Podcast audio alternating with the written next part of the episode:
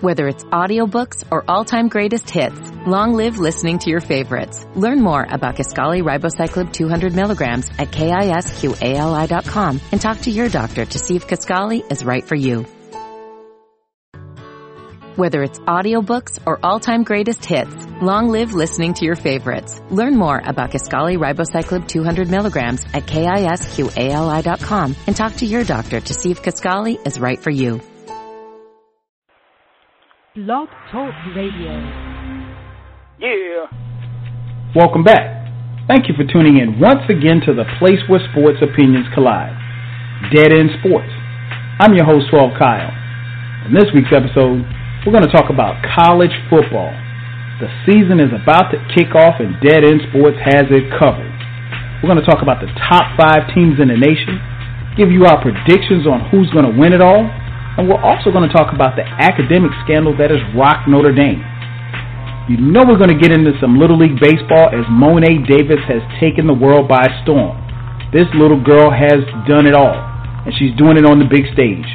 Dead End Sports is going to talk about it. And you know we got to talk some NFL. Johnny Manziel is back in the news for flipping the bird to the Washington Redskins. We're going to talk about that and much, much more. Of course, I'm going to be joined by my co-host, you know my boys, Beezy, Ken, and Feefo. So pass the word. Dead End Sports. It's about to go down right now.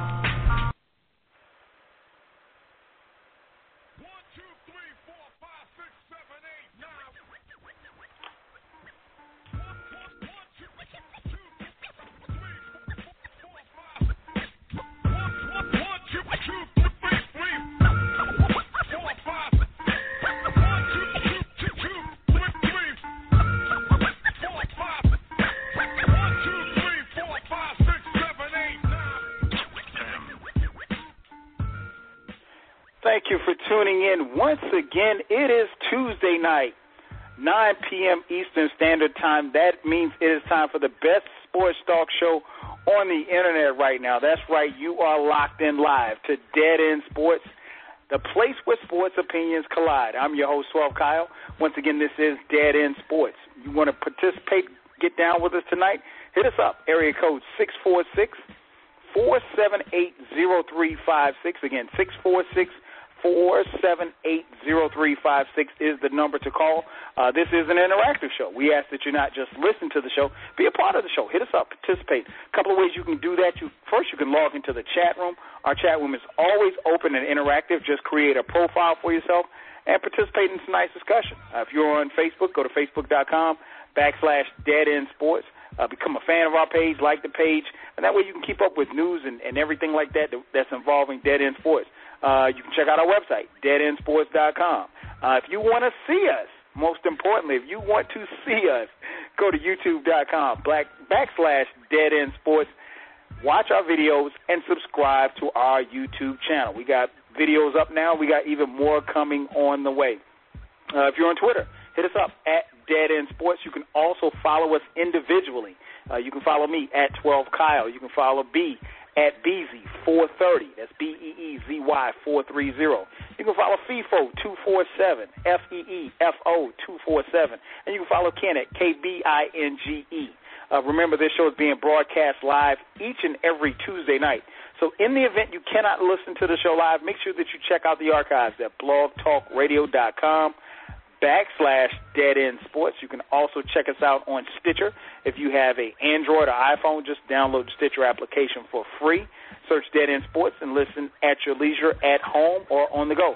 Uh, you can also check us out on iTunes as well. If you have an iTunes, if you have an iTunes account, subscribe and leave us a comment as well. Again, the phone number to call in area code six four six four seven eight zero three five six. A lot of sports to talk about best two hours of your week right here on Dead End Sports. As I mentioned in the intro, I will not be doing this show alone. Uh, we'll be joined by my partners. You know the boys. You know my partners from Dead End Hip Hop. You know them from Dead End Sports. You know them from everything. Let's bring in first. Let's bring in man. Let's bring in the beat maker of the crew, my man Beezy. B, what's going on, brother? What up, though, man? How you doing? How what you up, feeling? though? What up, though? Chilling, man. How about you? I'm great, man. Can't complain. Can't complain at all. Ready to get into some No sports. doubt, no doubt. Nobody want to hear you complain anyway, right? No, no, no, no, no, no. No, they don't. No doubt, no doubt. Let's bring in the quarterback of the crew, my man Feefo. Feefo, what's good? Yo, yo, what up, Kyle? Chilling, man. Chilling. What's up with you? Man, I, all I know is that these people better not be calling us talking about um, stitch your head up all my data. That ain't that ain't supposed to paying for none of that. no, no, Stitch is good. You definitely want to be on a Wi-Fi when you're using it, though, for real. All right, last but not least, man, the Professor X, our boy, partner of the crew, my man Ken. Ken, what's good, man? Hey, what's good, Kyle, man? Um, you know, I uh, I want to give my hip hop shout out of the week to uh, Big Ed, Big Ed the Assassin from No Limit. Uh, he released that album, his only album on No Limit, The Assassin, in 1998. And you know what? I didn't know this, man. But he died in 2001 of, of throat cancer. But yeah, man, Big Ed the Assassin. For all you hip hop fans, man, you know, uh, check him out, man. That's when No, no Limit was in their uh, their heyday, man. So, so yeah, man. So you know what? Uh, check this out, guys. So I was going through my CDs um, two weeks ago, or mm-hmm. yeah, about, no, last week, and I just kept coming coming across like all of these hip hop albums, man, that that I used to just you know just rock back in the day. You know, mm-hmm. some is pure hip hop, some is just you know stuff I like. You know what I mean? So I figured we're not going to really get a chance to talk to a lot, of, a lot about the, you know, about a lot of it on the show, man. So, yeah, man, I'm gonna do uh do weekly hip hop shout outs, man, from you know just albums that I that I come across that I personally liked, and um, you know I just want to share with the masses, man. So, yeah, so I'm I'm kicking it off with with Big Ed the Assassin, mainly because it was really one of the first ones that I could find today. So. I'm, I'm gonna be honest, Ken. I'm a hip hop head. I've never heard of Big Ed. I know. I know you haven't, Kyle. I know. I know you haven't, Kyle.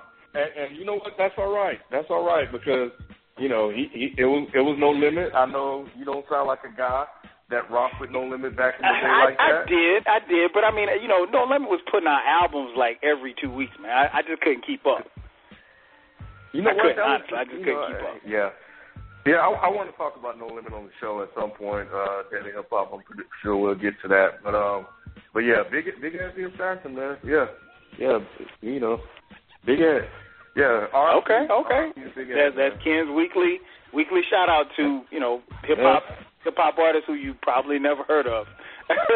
Yep. the phone number to call in six four six four seven eight zero three five six.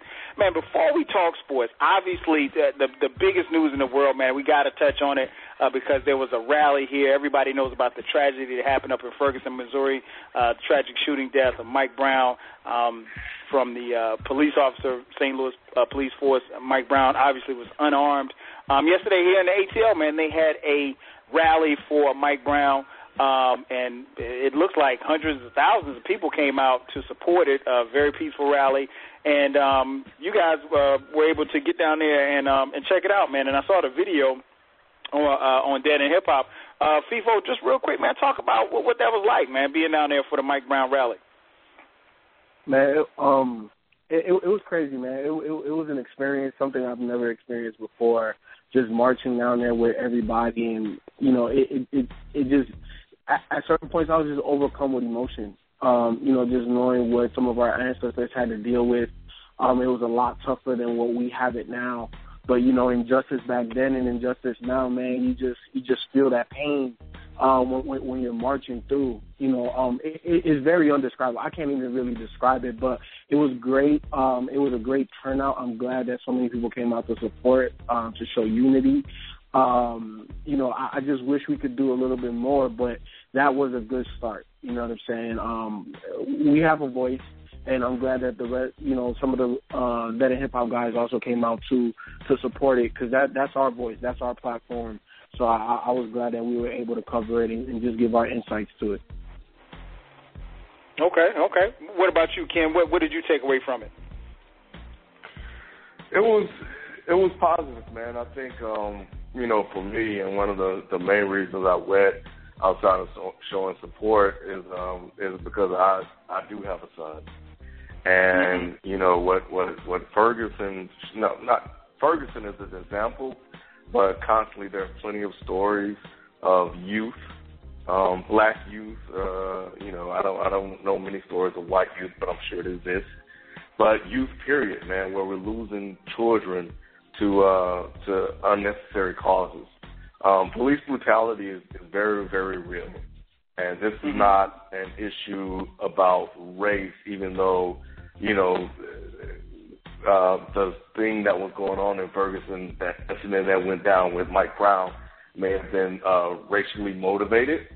You right. know, um, but this really isn't about race. This is about police brutality as a whole, and and cops are just out of control. And one of the things that that I, I want to point out uh, when people talking about race is that there are black cops on that force, and mm-hmm. and those black cops are sticking by their brothers.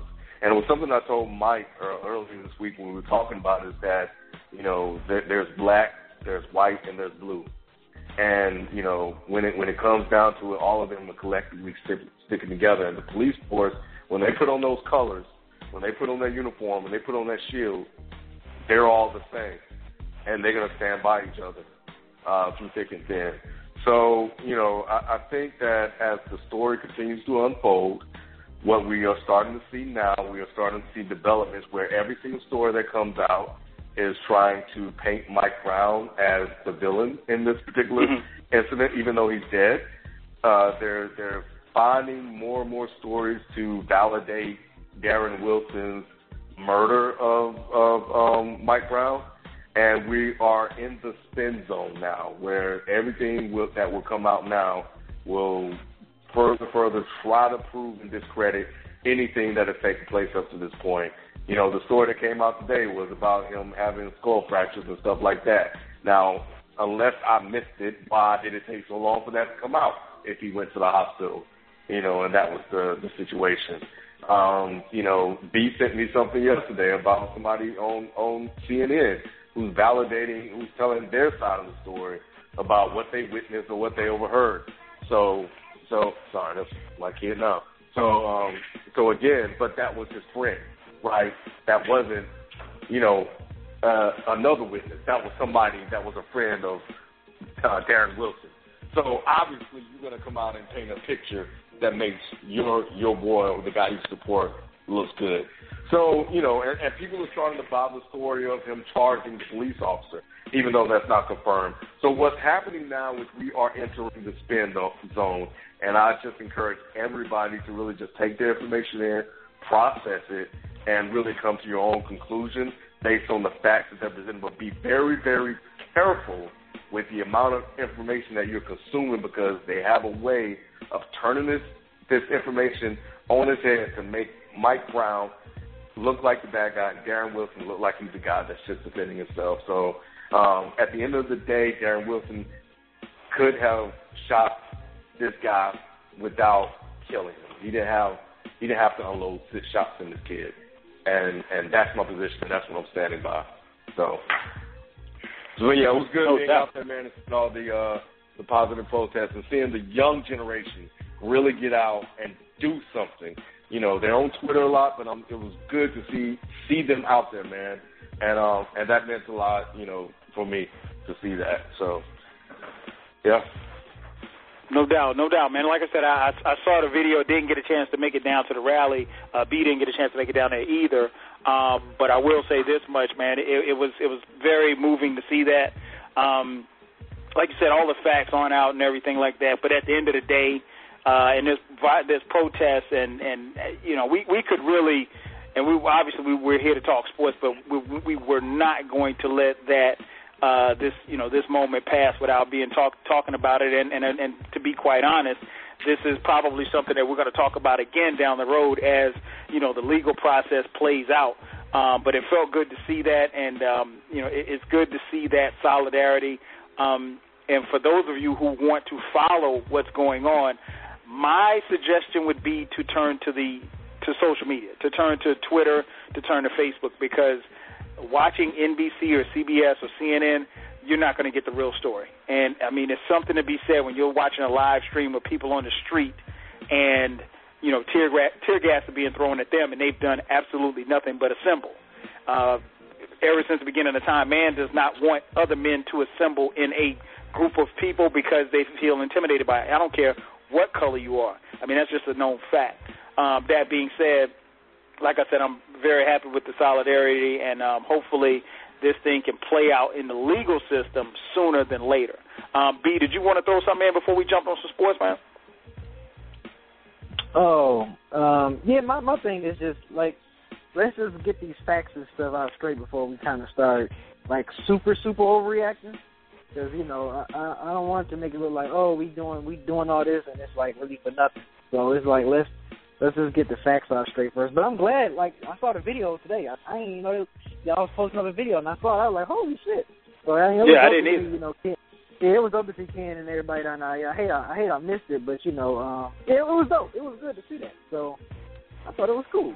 But yeah, just you know, let's just get these facts in straight, man, before we you know keep super overreacting. But I sure hate to see see this happening up in Ferguson right now, and you know what happened to that young man and him losing a life over over something very petty, where we have crimes from other people that's like ten times worse, and you know here they go still alive or, or or was in prison and out out of prison and alive. So it's just it's crazy, man. So let's just let's just get the facts straight and just hopefully hopefully justice prevail. So we'll see.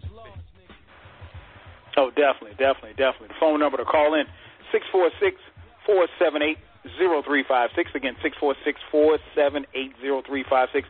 Yo, man, let's jump on some sports, man. That's what we're here to talk about. Uh, gotta start, man.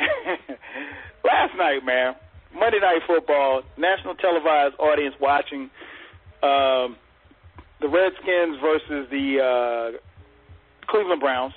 Uh, Johnny Manziel uh, apparently became upset with something that was said to him as he was near the Washington Redskins sideline. Johnny Manziel proceeded to flip the bird to the Redskins, and obviously it was caught on camera. Uh, oh, FIFA, man, I'm gonna start with you. It, it is has Manziel gone too far this time? You started with who? I didn't hear Feefo. Me. All right.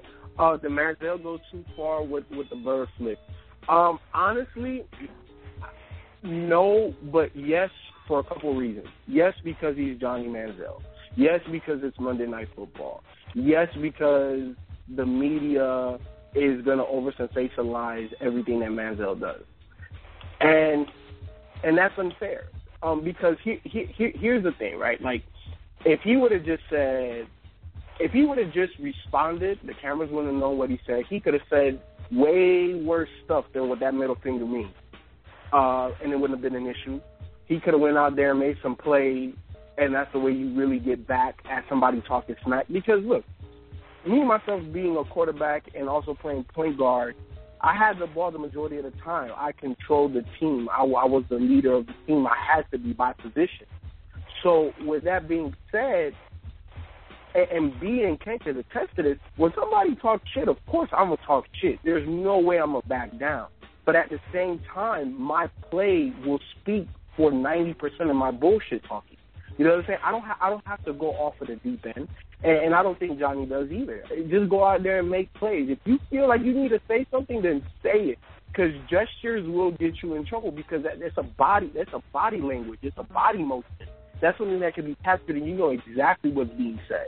You know what I'm saying? In the context of the game, if they if the camera's in your face and they catch you mouthing off something crazy, as long as it's not you know uh, racial or you know, something of that nature, they're not gonna say they're not gonna say or do nothing to him. So, in the in the grand scheme of things, I think that it shows some character flaws and some security issues, but he's 21 and he's not. Okay, he should be able to broad, um, and and this was a, a learning experience for him. So I th- I think we're making it a little bit bigger, but it's not like it's okay. Let's just pass it over. He shouldn't have done that. He should have handled it different. And I, and I think that that's the point that I really want to make. He should have just handled it different. Talk smack, talk, you know, playing the game. That that's what comes with. It. That's what comes with it. It's all that's play. So is just reaction. How, how he handles it. You want to talk back and then play your butt off, and then that. You breaking then up, that, people. You, you, break, you breaking up, people.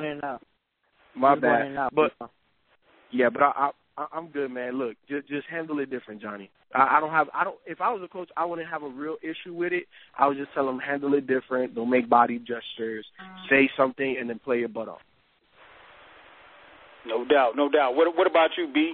Uh, Manziel, man. I mean, he, he's a guy that came into the league obviously with a lot of hype. Uh, you know, he's I guess the the the other savior in Cleveland now. Now that LeBron's there, uh, did he go too far with the, with flipping on the bird, man? Um, did he go too far?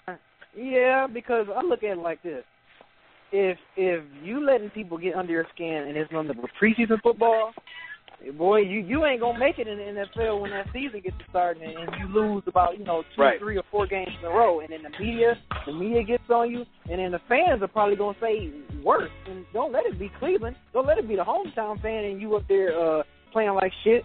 Um, it's gonna be way worse than you know middle fingers, and you let them get on your skin in the preseason game. So yeah, I think I mean then I also agree with people though. Yeah, just because it's Johnny Manziel, the media is gonna like you know, of course, hype it up a hundred times more. But hey, that's what you get when you're in the NFL. You you've been on the spotlight for the like, past two years at Texas A&M. So what you expect mm-hmm. for the for the media? You expect the media or you expect the cameras to not be on you when you're on a bigger stage, the NFL stage. So yeah, I, I think I think it just showed that to me he's taking he, he can't he can't handle it's like I ain't gonna say he can't handle the pressure, but he's letting the people get under his skin way way too early in the NFL season. It's nothing but preseason, dude. Like, calm down. You're trying to you're trying to get that starting spot first. You need to you need to focus on getting that starting spot and making plays for the Cleveland Browns. And, and you know, and if you you letting some crowd get up under your skin for you to flip the bird, and then you looking like, oh, what? I just took the bird, and of course the camera's gonna be on you because Johnny, man, Johnny, quote unquote Johnny football. So mm-hmm. yeah, I, I think I think you went a little bit too far just because it's it's a preseason. Like you gotta you got to bottle that in and go out there and make plays, man. Just, just let let your game do the speaking. You know what I'm saying? Stop all this antics because this is NFL, buddy. This, is not college. You're not you're not in Texas A&M no more. This, this is this is the NFL, the big league. So they're going to be a hundred times worse Giant football. Definitely, definitely, definitely. What about you, Ken, man? Johnny Football, man, or as we call him now, Johnny Finger, man. What's your take on it? Yes, he did. Look, this was the worst thing Johnny Manziel could have done um, so far, mainly because it's Monday night football. There are question marks surrounding you constantly. You're playing like utter crap, and you can't handle somebody telling you you ain't what you think you are. And that's how you react you know, everything B said is correct. You can't handle the pressure. You can't handle the pressure of having a bad game in the NFL because you want to go out there and show that you can do it, and you probably recognize that you may have just lost the starting job, you know, because you were out there playing like crap. Because you think you can. You, look, he, he tried to run. He, he couldn't get. He couldn't get anywhere. You know, the defense is. Sorry, B, but the Redskins defense you know, last night proved they wasn't they they were not Detroit's defense. Johnny Manziel tried to run and he ran into like four or five different Redskins, and they were basically telling him, "Welcome to the NFL." You know, and and yep. if can't handle that, what happens if he sees Seattle or San Francisco or Carolina I mean, not even that. Just look at his look at his division. He's got Pittsburgh, he's got Baltimore, and he's got Cincinnati in his division. In his own division, he got Seattle twice twice in a year.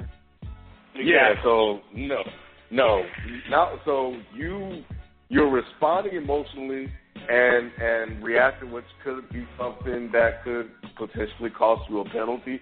So it could be a 15 yard penalty or, or, or whatnot. So but ultimately, man, I just think the timing of it all was bad for Johnny Manziel because you were play- like if you were playing great, you know, or good to great, you know, he had that reaction, fine. But I think when you look at what happened, you looked at his play, you look at overall, you know, him failing to react to, you know, a different team with a different scheme and um and, and just being able to respond, man. I, I just think the timing of it was bad for for Johnny because people have always questioned his character, and now he's proven some of those those those uh, pundits right by doing something like that. You, you are showing that you are immature. I'm not buying all of this. Oh, uh, he plays better when when he's mad type crap.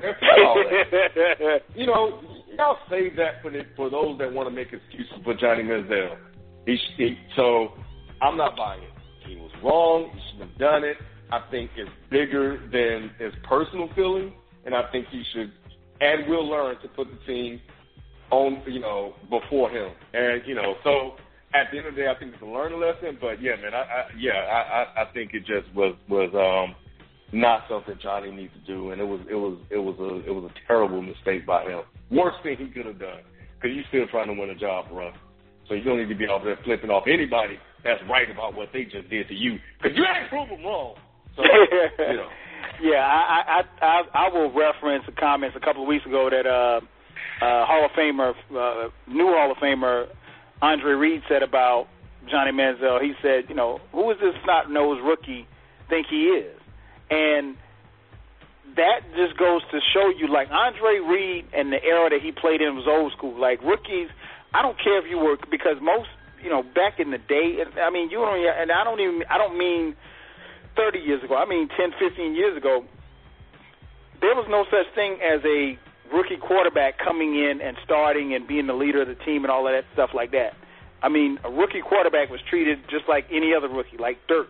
You treat them that you treated them like they treated them like they weren't much. I mean, they they still accepted them as brothers, but you know, a rookie wouldn't get that kind of shine. He wouldn't get that kind of ink. He wouldn't get that kind of press. Obviously, it's a different day and time. Um, I think, and, and and you guys have heard me on here. I've defended Manziel uh, a lot, uh, but I think what is problematic for what he did is that, like Ken said, he's still in the he's still in the mix for fighting for a job, and this is the preseason. This is the preseason in D.C. It's not like you're on the road in Pittsburgh, or it's not like you're in Oakland on the road, or something like that. You know, this was a relatively, you know, and this was from the Raiders bench, so this wasn't even from heckling from the fans. So what's going to happen when you, like you said, when you when you get heckled from the fans? And Manziel just has to realize, man, you, you got to be smart. You got to be smart. Guys, you know, you you go into someone else's sideline. People are going to say things. People are going to hit you. I mean, that's a part of the deal. And and trust me, they are opposing, just like it was when he was in college. They're opposing the def- defenders that want to get a shot on him. You know, they're they're looking to knock him out. They sit in meetings. Yo, I can't wait to knock this little rookie out. And they think he's arrogant. They think he's cocky and all that. And maybe he is. And maybe those are some of the things that help propel him to play well. But like Ken said, you know, you, what you don't want is a 15 yard penalty.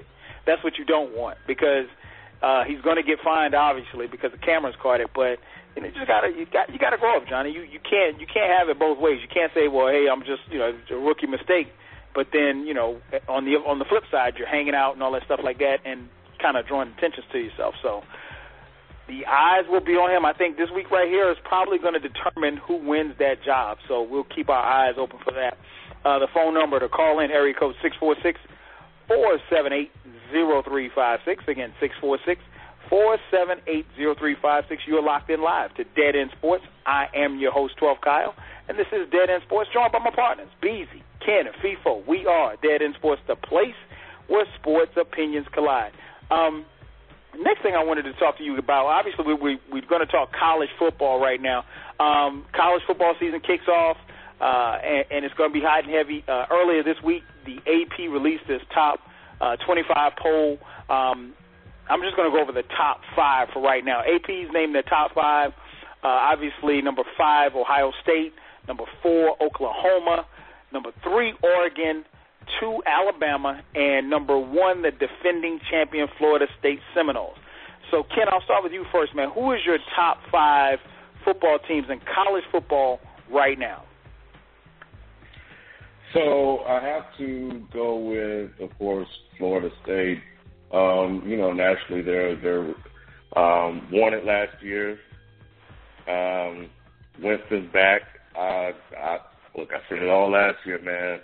Um, I, and I saw it, man. That, that kid was something special, man, and and he proved it every, you know, he and he proved it. He proved it in, in on the biggest stage you know, when it counted the most, driving this team down to win the national championship game against seemingly insurmountable odds against a team that many thought was just destined to win it all, especially after Mason broke free for that touchdown.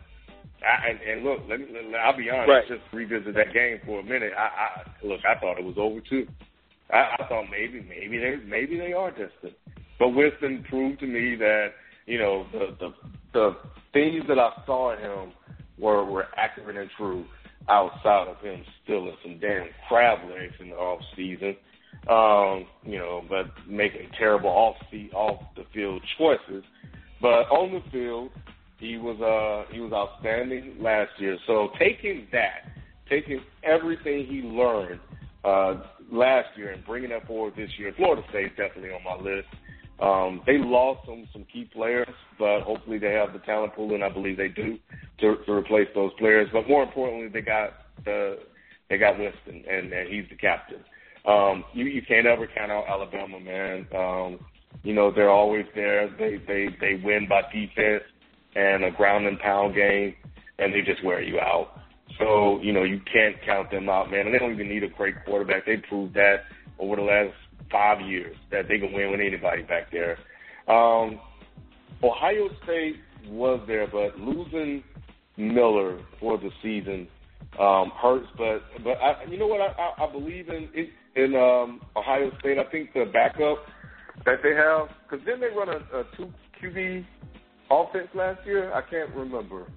Um, Yeah, they but did. either way, They Their did. backup quarterback saw some playing time, but I mean, it, it's pretty much Braxton Miller. In fact, Braxton Miller was the uh, only player from both uh, from all from all five major conferences to throw for 2,000 yards or more, 2,000 or more yards, and uh, rush for more than a thousand yards. Okay, but you know what, man? I, I you know what? I, I'll still ride ride out with with Ohio State, man. I, I think that's a loss, but um, you know, I, I I I believe in the system. I believe in the organization, um, and, and I think that even though losing Miller is, is tough, um, I, I think they'll be okay. I think they'll be okay. They just need to get over the first few games, get into a rhythm, and continue to establish, establish what they're doing. And I think they'll be fine. But that you know, it remains to be seen. Um, let's see. Uh, you know what? I like Auburn, but I Okay. like them based on what they did last year. And there were some games that they could have lost that would honestly change a lot of people's opinion of them this year. Um, but look, they beat Alabama. They went toe to toe with Alabama, right? Right. They uh, went toe to toe with with Florida State. And, you know, uh, they got there by the tip um, from Georgia, um, and and uh, the quarterback is, is coming back this year, Mm-hmm. and we saw what he was able to do last year. So I will show them the respect that I think that they're due based off of that last year, and I think if they, you know, continue to build on that, I think they'll they'll be okay. Uh, so that's Florida State, Alabama, uh, Ohio State, Auburn, and let's go with let's go with Oklahoma, man. I, you know, Okay. I, I, I looked at at Oregon, and you know they they always tease you with with some great games and winning all these games, but you know they always at some point will end up losing a game somewhere that they shouldn't lost lose or, or Mhm. against tougher competition.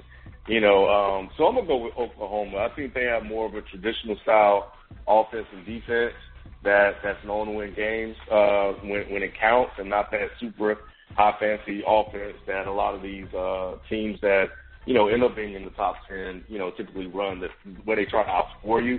So um, so you know, uh, so I'm gonna go with with Oklahoma just based off past pedigree and um and, and the program's success in the past. So I'm gonna ride out with them. And you know, my sleeper pick, man. You know, uh, Georgia Bulldogs, man. You know, we Oh, Lord. show, we're gonna show y'all some things this year, man. You know, I'm riding out with the. As a matter of fact, you know what, man? Yeah, I, didn't you, well, hold up. Didn't you pick up Georgia last year? Look, don't worry about that. This is New Year, man. Let's get, let, let's get let's get Ohio State out of there. Nah, let's get Auburn out of there. I'm gonna put I'm gonna put Georgia in there, man. I'm gonna ride out with the home team. I'm gonna put Georgia in there, man. Bye bye Auburn. I'm gonna kick y'all out, man. I'm I'm I'm gonna ride out with Georgia Bulldogs. Let's go. Let's do it.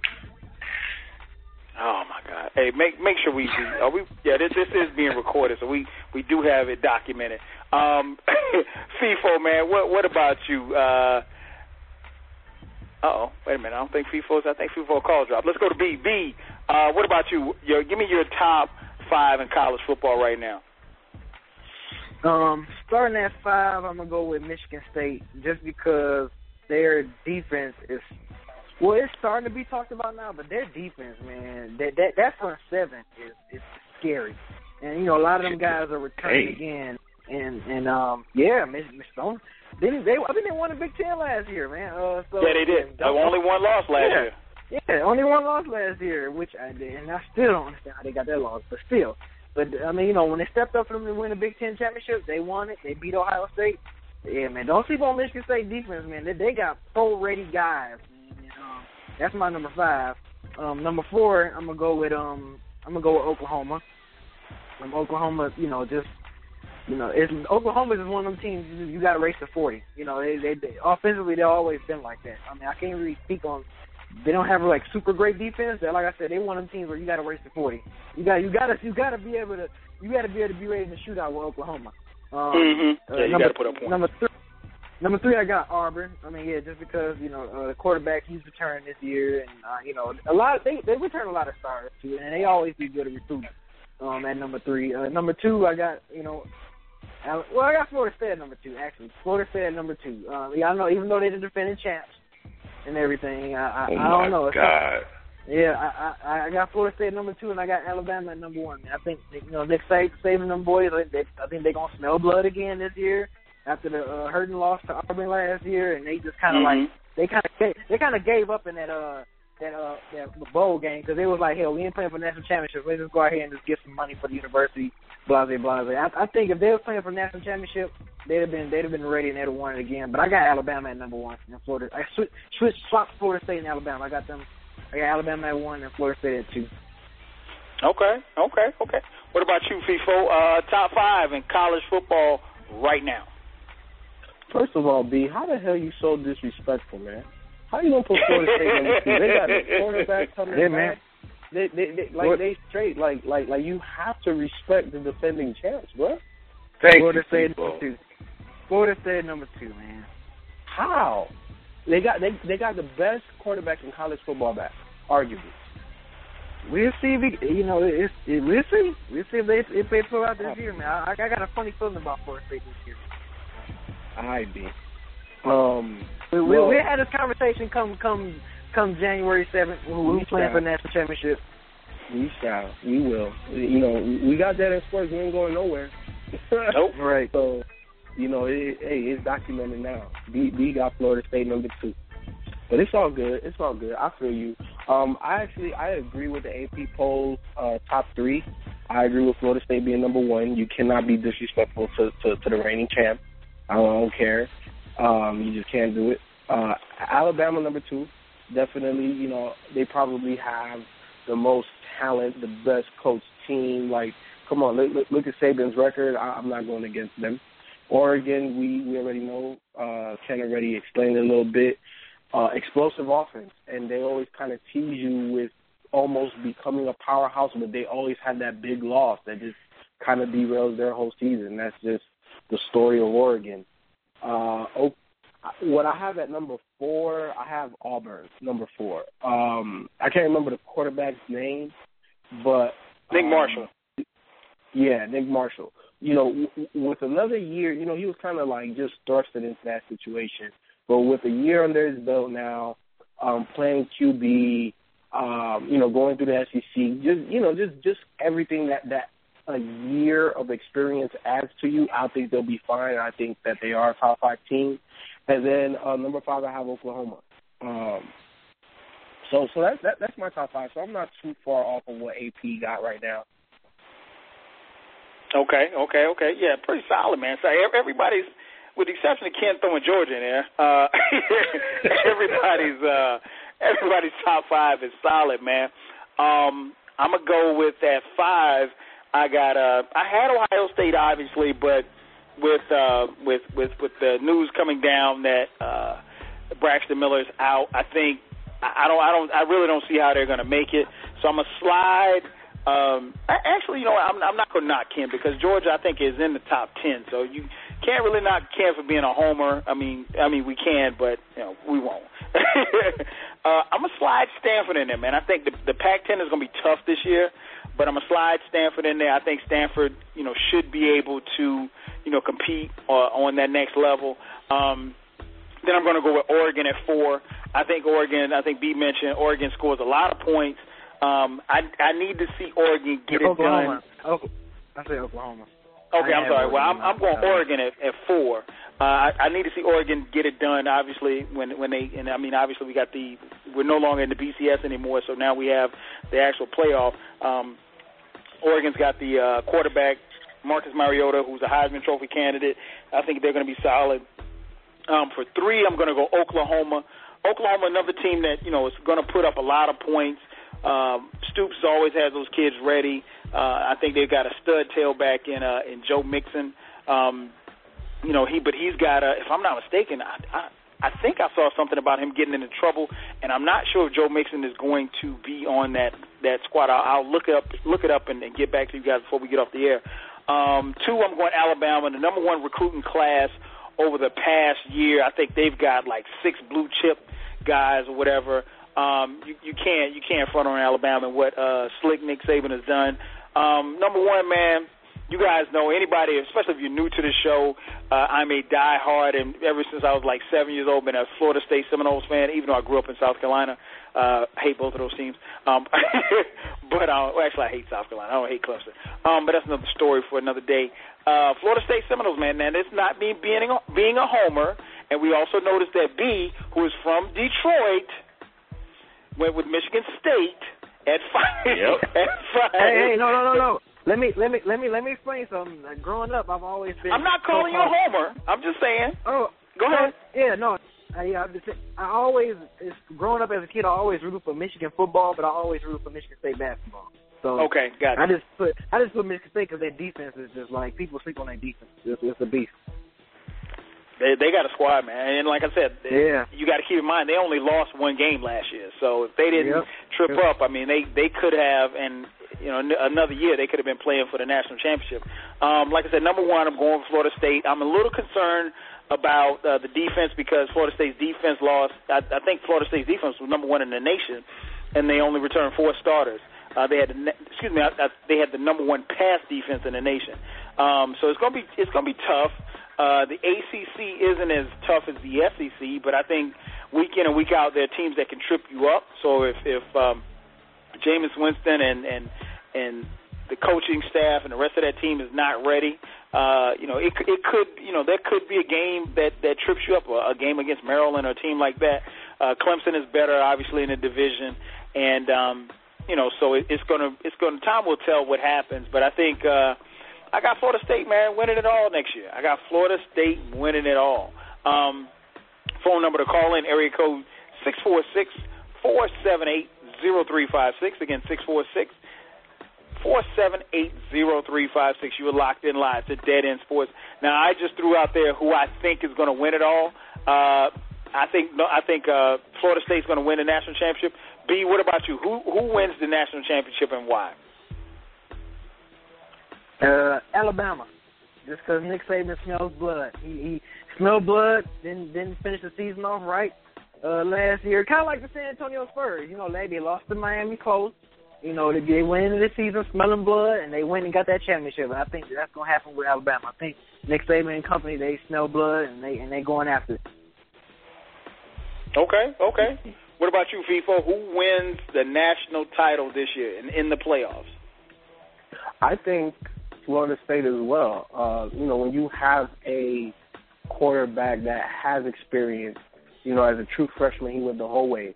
Um, you know, obviously he's the emotional leader of that group, Mm-hmm. and I think he has. I think he will have, especially this season, a more calming effect because, you know, I, I just like Jimbo, I think that the championship game last year was probably one of the best Winston has ever played, mainly because it didn't start off good, and the whole Exactly. first Oh, half yeah. was Great point, Feefo. It didn't start off You good know, at all. so he was able to come back against an SEC defense, Um, so I, I don't I don't think that the SEC is is going to rattle him. Um, I don't think that in the first half, whatever happened before will happen again. Not saying that he won't get off to a bad start, just saying that I don't think that it will shake him the, the way it shook him. You know, and for a true freshman to be able to shake that off in the second half, and obviously when you look at at, at the at the game, you know the routes were simple. They ran a lot of comeback routes. They they simplified the game for Winston, but to manage that and to do exactly what your team needed to do to win, that's big and that's invaluable. So just based off of that experience alone, I think they. Okay, no doubt, no doubt. What what about you, Ken? Who will be the national champion this season? Oh man, um, most it's hard for college teams to win back to back. Um, typically, it doesn't happen because of the way the system was set up. One loss right. and you out. Uh, Alabama, for the last few, few years, have been lucky. You know, they'll lose a game, then the next week and the week after that, somebody else turn around and lose a game, and they'll break right. You know, um, and, and that's just the way it's always went for them. They, you know, they they wanted a lot of, they won a few cha- cha- chips that way. You know, and um, but I, I I'm much like you guys would go with Florida State, uh, and here's why. Uh, people has already and people has already basically pointed out a, a, a lot of good reasons. You know, Jameis Winston is, is coming back. He he won and he fought through adversity. Tough fought game. You won. You won it all. Um, as long as he he remains uh, humble and and stays dedicated to playing the game on the field, you know, he can only elevate his status next year and, and get ready for pro pro level. Um, so he's coming back with experience, and he's coming back with experience as a winner. But on top of that, man, just the reports that I've read about Florida State, they're saying that that this class, this recruit, recruiting class that they have, this group that they're bringing back, this bringing into the season this year, is better than the team that they had last year. so, what do you do with that? And then you have the playoff system. So, you know, as long as you're able to just stay in the top four and not drop off, a one loss, you know, it won't it won't hurt you that bad. You know, um, I, I see where the B is coming from. Alabama, you know, uh, they, you you can't knock them out of the race, but you know, I, I looked at their schedule, man. LSU can get them, you know, just because it's LSU and Les Miles is going to come through with something. You know, we, we don't know where Auburn. Yeah, so we don't know where Auburn will be, but they're going to be in the thick of it. You know, last game of the season.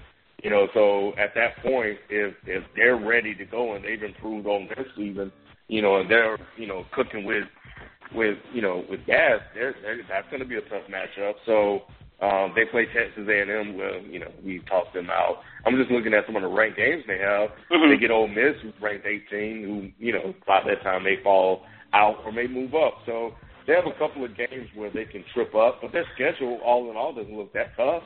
Outside of LSU and maybe Auburn, everybody else they should easily beat. So they'll be there. The only thing they have to do is, is really get ready, you know, for the playoff system, and then who knows what can happen.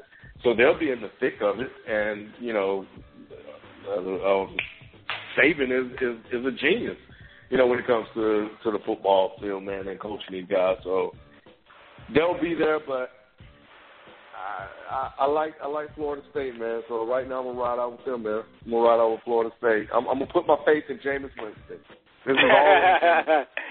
no doubt, no doubt. And, like I said, I, I'm rocking with Florida State. That's my team, but I'm me uh, not being a homer, uh, putting my my feelings aside. I think uh, I think they got enough. I think they have just enough to get there. And ultimately, what you want to do is get there. Now, uh, my boy Q made a good point on, on Twitter. He said the loss of Kelvin uh, Benjamin is going to be huge, and I think so. You know, other guys got to step up, but like you know, like you said, uh, this recruiting class is heralded as you know a much better. So in in essence, Florida State is bringing back they think a better team, maybe not with as much experience, but they think that Florida State is bringing back a better team uh, to defend their title. So it's going to be interesting to see what Jimbo, Coach Jimbo Fisher and the rest of the Florida State Seminoles have uh, as they prepare to move forward. Uh, phone number to call in six four six four seven eight zero three five six. Again, six four six four seven eight zero three five six. You are locked in live to Dead End Sports, the place where sports opinions collide. I am your host, 12 Kyle, joined by my partners, Beezy, Ken, Feefo. We are Dead End Sports, the place where sports opinions collide. Tonight we're talking college football, amongst other things. The college football kickoff. Pass the word. Pass the word on the show. Tell a friend to tell a friend. Dead End Sports is back on the air again. Um, now, what uh, uh, one of the biggest stories that have come out the last week or so has been the uh, academic improprieties by four players uh, from Notre Dame. Uh, it has been reported that uh, and I think, if I'm not mistaken, all of these guys are starters. Uh, Notre Dame has decided to suspend their four of their players, four of their key players, um, for the upcoming season. They're suspended indefinitely as a independent uh, investigation is being uh, going on right now. Uh, apparently, there was some situation with tests involved, with tutors. Uh, there's some there's alleged some academic improprieties as to whether or not these guys actually took their test or someone else took the test for them um, that type of thing. Um, so the fact that Notre Dame has suspended these players, and I'll start with you first, Feefo. Uh, do you think that this is, as far as cheating, as far as cheating on tests and stuff like that, papers, do you think this is an isolated incident, or do you think it's prevalent in college athletics? Oh, it's prevalent in college athletics. I think it's been prevalent in college athletics since there was college athletics. Um, mm-hmm. not everybody, uh, you know, just everybody doesn't have the propensity to pass or to really, you know, progress in a place like Notre Dame. Notre Dame has high educational standards. You know, not everybody can play at a Stanford. Not everybody can play, you know, even at a Princeton, Harvard, even though they're not major sports universities. You know, there's just some schools out there. Michigan is another one. You know that they they they hold everybody to the same academic academic standard. So I think that um, it's not an iso- isolated incident. I think that the way Notre Dame is handling it is is the way that an institution that holds academic standards higher. That's the way that they're going to handle it because it's it's about academics. You know, the, the the whole thing is being a student athlete.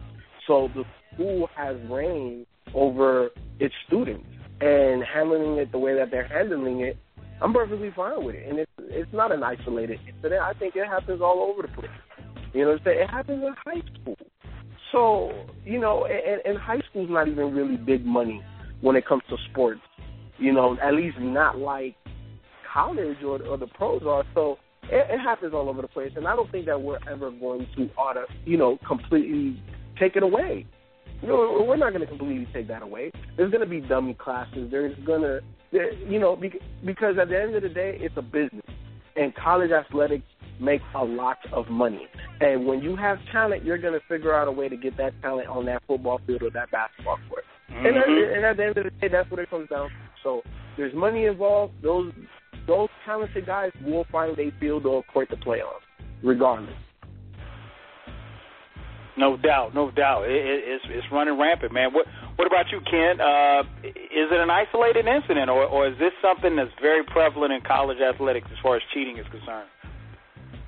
Man, um, we hear it all the time, man. You know, and um, you know, it's just one of those things, man. They they it's just so much money uh, in college football and having those star athletes or those talented players out there on the field that they're willing to turn a blind eye to certain things just to give them a chance to win.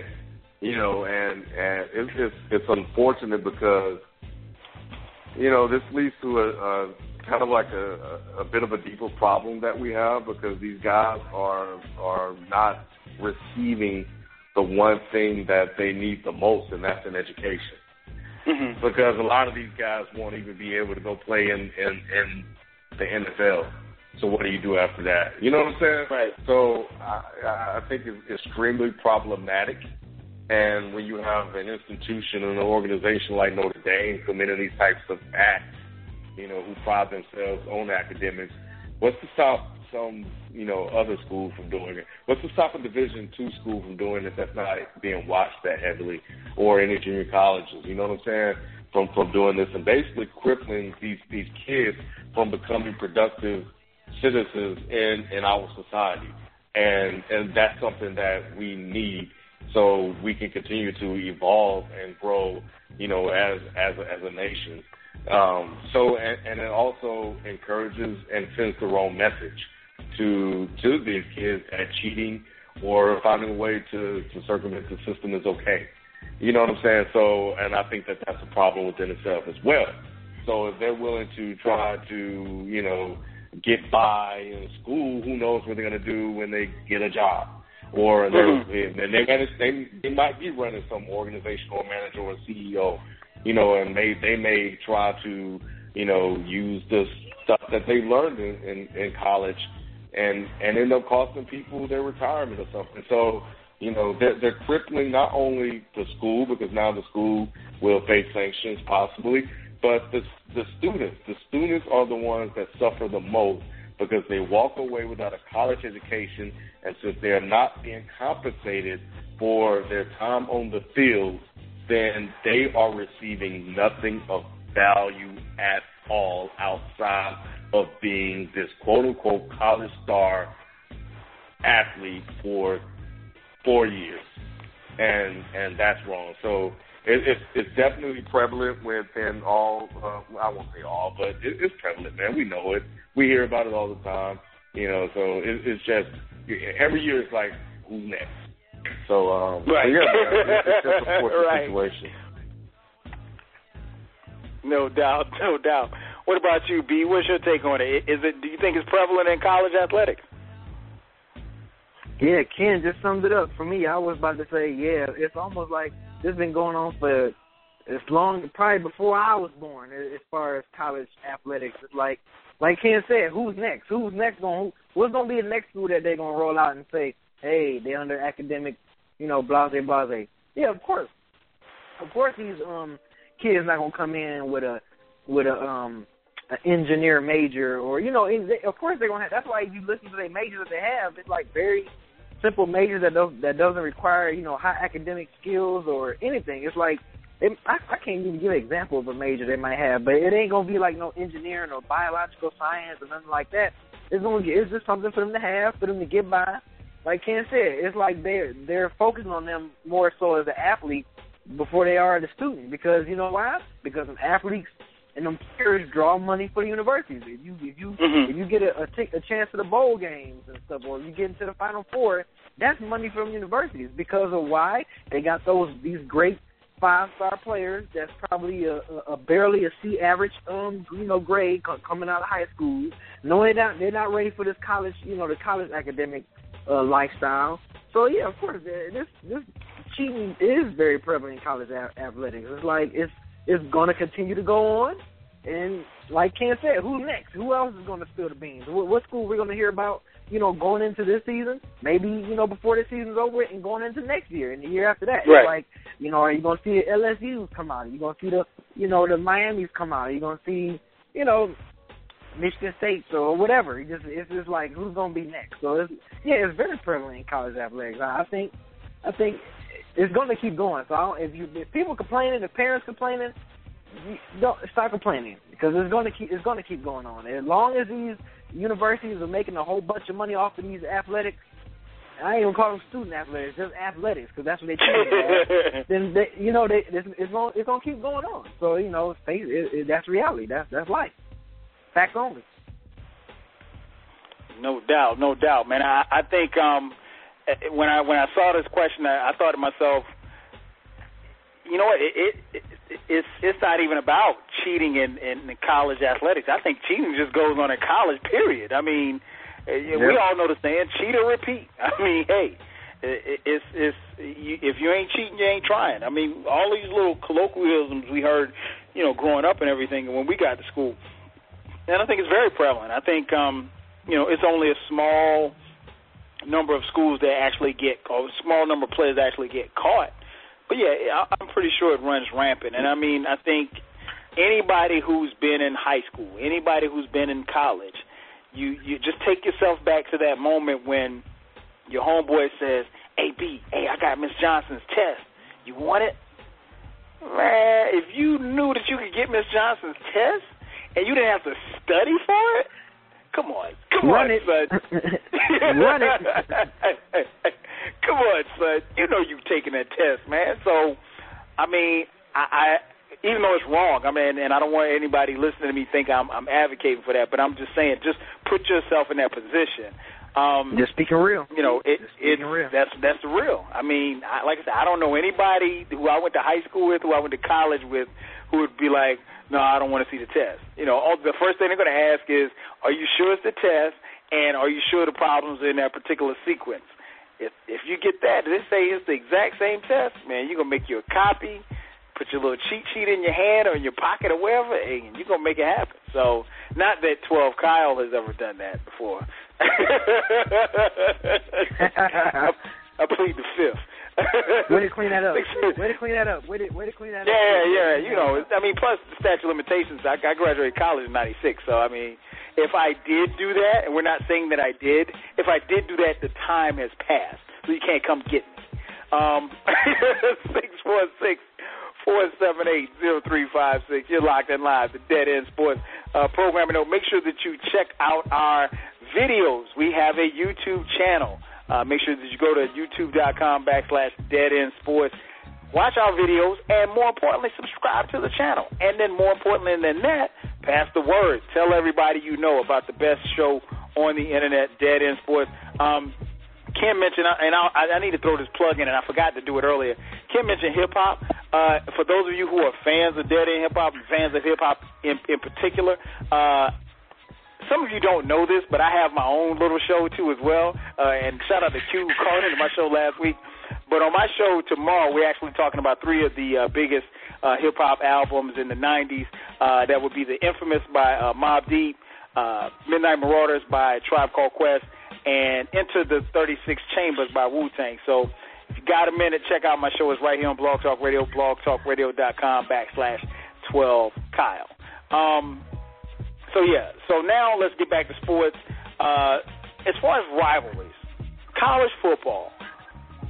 Ken, I'm gonna start with you. What is the best rivalry in college football right now? Oh damn. Um, right now. Um, Right now. Oh man, you messed me up with that one. Uh, I, I just thought best college football rivalry. So uh, let's see. So let me think. Um, ooh. You know what? Let's go to Uh, Feefo. While, while, yeah, while yeah, Ken let's stumbles over that. this. Uh, Feefo, man, best college, best rivalry in college football right now, man. You know, honestly, um, I, I would say for 2014, 15 season, that has to be, um, I, man. You know what? I, I feel a little bit like Ken. Um, d- d- does um Alabama and Auburn play this year? Do they play Yeah, they play every year. Yeah, that's uh, the Every year. Play every year. Every year. Okay. The Iron- Just the wanna Iron Bowl. sure.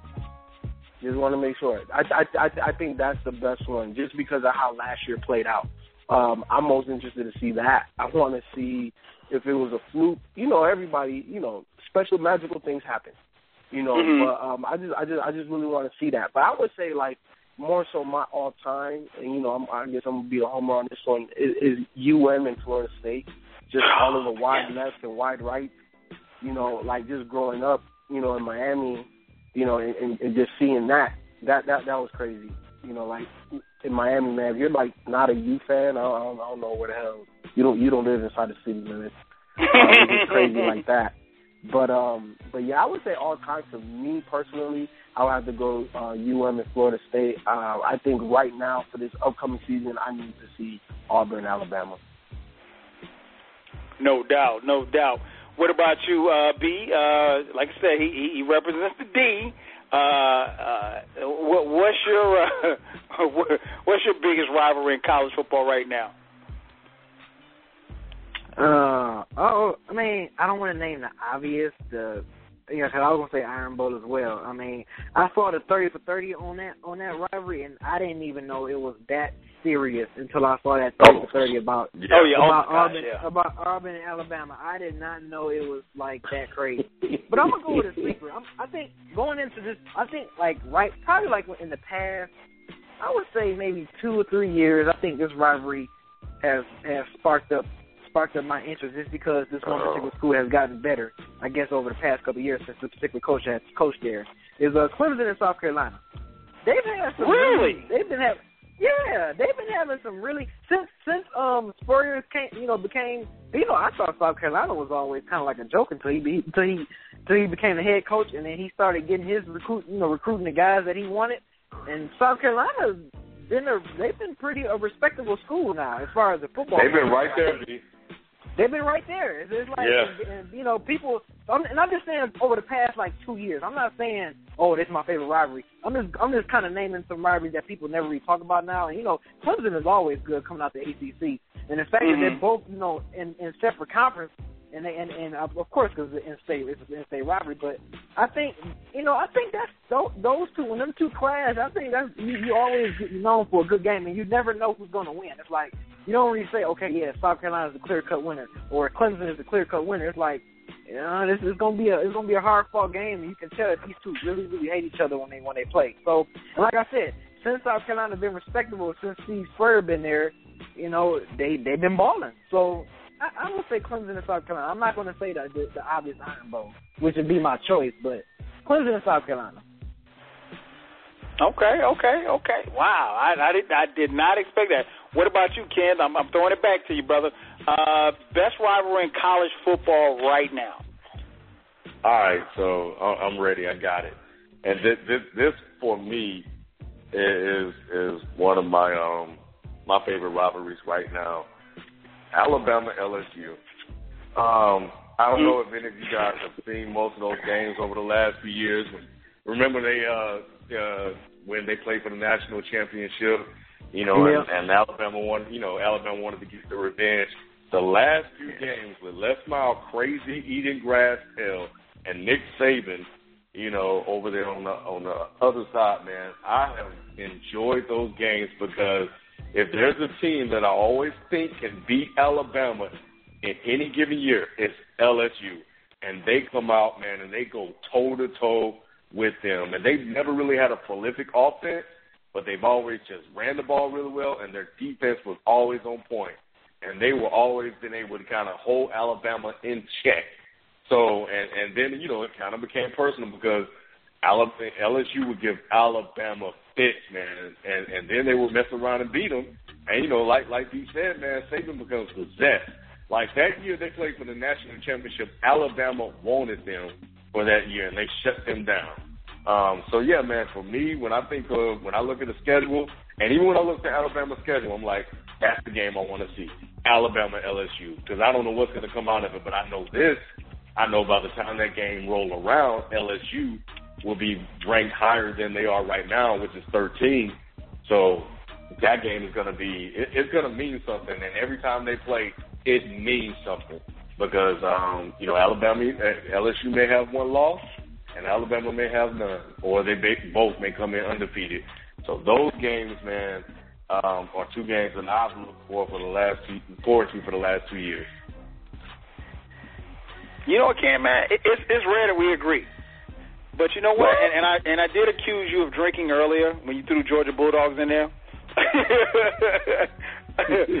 but um, I actually agree, man. I think LSU that that is the right. And and you know, before I start, let me backtrack a little bit. Uh, what actually got us to this point was uh, got a couple Facebook friends. As, as you guys know, I'm from South Carolina. I, I didn't grow. I grew up a Florida State fan. So, but in in the state of South Carolina, when you grow up and you follow sports, um, you know, especially in the era in which I grew up, you were either a South Carolina fan or you're a Clemson fan. There was no in between. Um, I grew up not really liking either team. In fact, I really don't like South Carolina. I I don't hate. I really don't. I can deal with Clemson. I can. I, I can semi root for Clemson. I can't root for South Carolina. I just never have liked that school. Um, that being said, uh, I had a couple of Facebook friends that were going back at it, going back and forth. Uh, about you know one was a Clemson fan, the other was a South Carolina fan, and I'm listening and I'm looking at the the, the post going back and forth, and I'm like, when the hell have they won? Either team won anything? you know, like they were talking as if like they like they won five six chips, you know, and I'm like, Clemson won in '81. Okay, I was like seven years old, so I mean, like I mean, no, nobody doesn't remember. I was, excuse me, I was eight.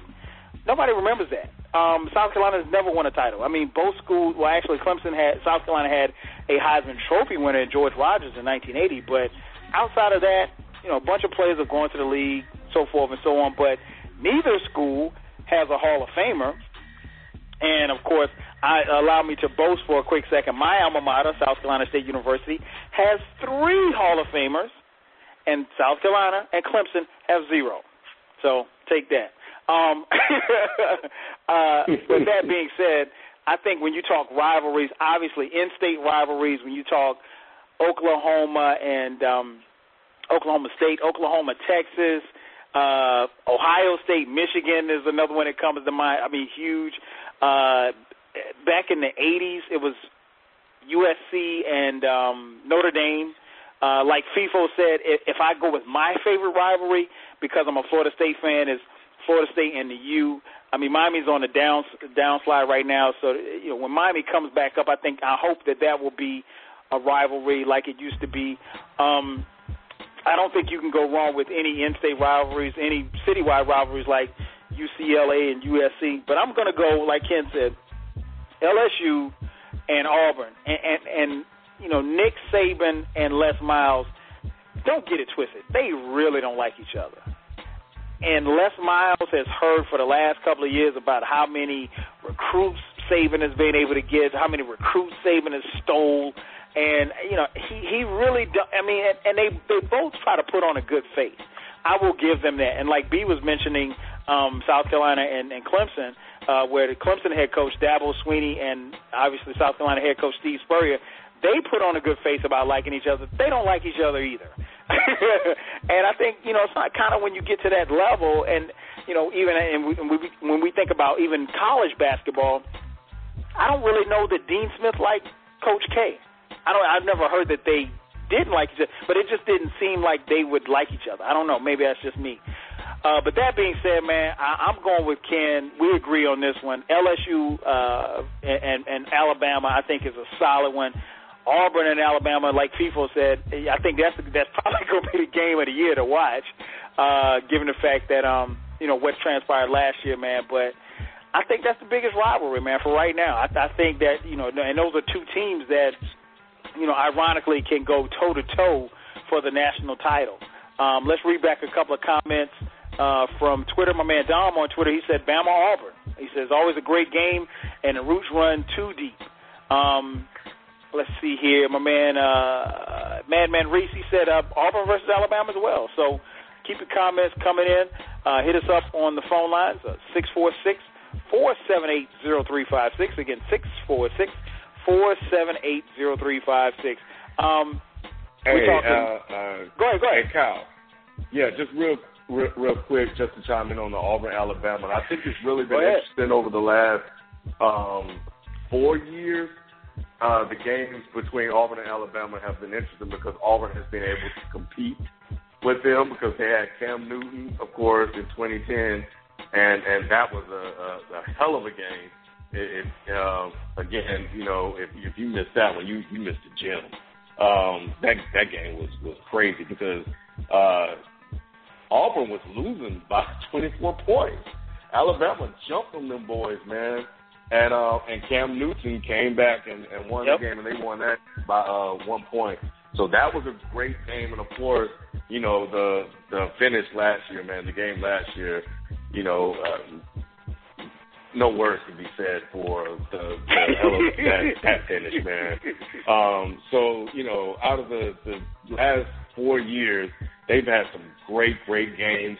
I'm not as as um, embedded in in the root of it. You know, I could care less about either team in in Alabama. Maybe that's just a Mississippi and me not liking you know Alabama like that. But Um, but yeah, as far as the games, you know, they they've been great. So and they've been able to Auburn has been been able to actually compete because for a while, you know, hey, it, it, you know, it wasn't looking that good. But um, but yeah, so that's what kind of you know sparked more interest in this this rivalry between the two. No doubt, no doubt. I'm sorry. I'm looking at Ken's uh, ice bucket challenge. oh Lord. my bad, my bad. Go ahead. Can you do the ice bucket challenge, man? Yeah, man. Yeah, I did it, man. I'm I saw. for Yeah, I saw cause, B did one yesterday too. Yeah, we got we got we got caught out by uh Ralph uh, Ralph's girl Shell, so I I- you know I had to step up. I had, plus it was hot yesterday. It was hot. Yeah, yeah, yeah. If you're gonna do that ice bucket challenge, man, you got to do it when it's like 95 degrees. You know, if it's 80 something, it's really defeating the purpose. You're gonna freeze. Trust me. Phone number to call in: area code six four six four seven eight zero three five six. Again, six four six four seven eight zero three five six. I am your host, 12 Kyle. This is Dead End Sports. Locked in live with my boys Beezy, Ken, Feefo. Hit us up six four six four seven eight zero three five six. Um, next question I have for you. Let's let's jump to Little League World Series right now. Uh, Little League World Series obviously is very popular and, and very major uh, at this time of year each year. Um, there is a little girl by the name of Mo'ne Davis. I think she is the 18th, if I'm not mistaken, little girl to play in the Little League World Series. That is, I mean, when I say shutting it down, she is shutting it down. She has uh, taken the world by storm uh, at, at the tender, tender age of 13. Um, Ken, what's, what's your thoughts about what Mo'ne Mo'ne Davis and what she's doing at the uh, Little League World Series?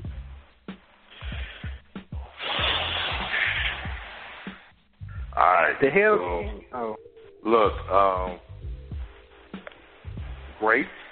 Uh, I, I, um, you know, it's great that there's some attention being brought on the sport. Um, it's great that she's good, but I'll be honest, man. Look, I haven't been watching the Little League, and um, and uh, you know, I've, I've seen. Uh, my first time hearing about it was Sports Center, not Sports Center, but uh, but First Take, and um, so I haven't really been been following it that much outside of just the recent attention that that's been brought to it. But even still, I haven't really cared that much to to, to watch it, man. What I can say about it though, um, I know it was there were some highlights of something that was on um, when it comes to the little league, and and I saw uh, a, a lot of kids of color, man. You know, playing on the on the field, and you know, it was something I was sitting there watching it with my son.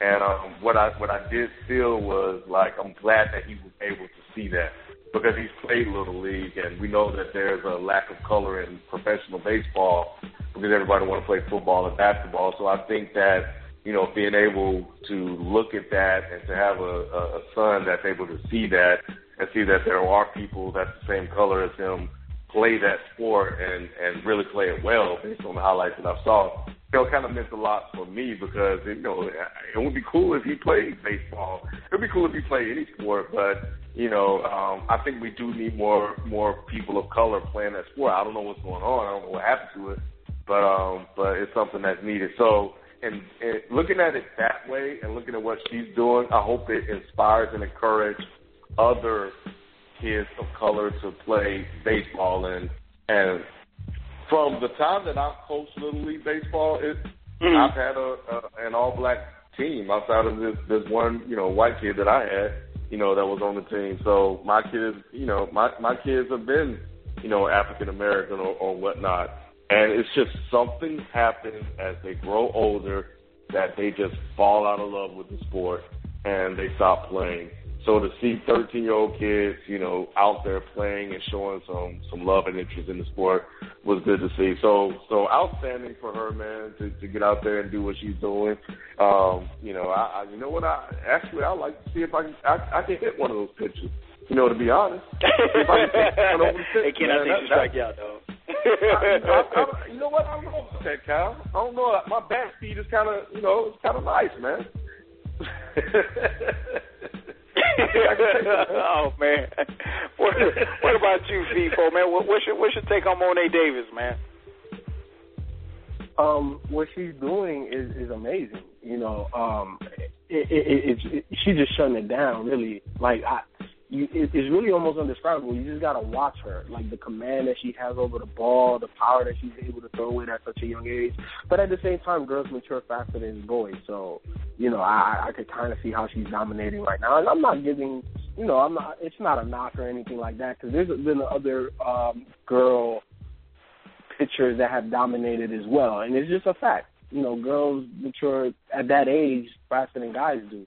Um, and, and to kind of, you know, talk about what Ken was talking about in terms of having, you know, minorities play baseball, I think that the main thing is baseball has become, you know, like a traveling type of game. You know, at least to get to that little league level, um, you know, the world championships and things like that, because it's very competitive here in America. Um, but when you look at the majority of minorities, we we're not affluent enough to afford that. You know, a lot of times it's cheaper to play football, basketball, and soccer. You know, um, than it is baseball. Baseball takes more equipment. You got to pay for a league. You can't just get, you know, however many people you need to, you know, get a baseball game going to go out there and play. It's harder to practice. It, you know, it, it, it's just it's it's not the same when you're looking at minorities that live in inner cities and in impoverished areas. It's just easier to play other sports, and and it's just something that our community has has taken more to. So I think that there is an opportunity to open up avenues for you know minorities to to get into baseball more. Um, and I also think that it has a lot to do with how long it takes before you start cashing in. You know, in basketball, as of right now, is one year of college. Then boom, you're making a million. Right. Um, and football is three. You know, but in in it, you know, playing Major League Baseball is almost like going for your doctorate. You got to play all these years. You know, coming up, obviously, just like any other sport. But once you get to college, you got your four years of college, and then you have your minor league. And then it's not even guaranteed that you're going to make it out the minors. You know, so I, I just think that it, how long it takes for you to get paid plus the availability in most minority neighborhoods, I, I think that's really what's killing baseball. Okay, okay, no doubt, no doubt. That, that's a great, that's a great point, and, and I'm glad you touched on. it. I'm gonna, I'm gonna. You just made me think about something. What, what about you, B? Uh, what, what's your take on it?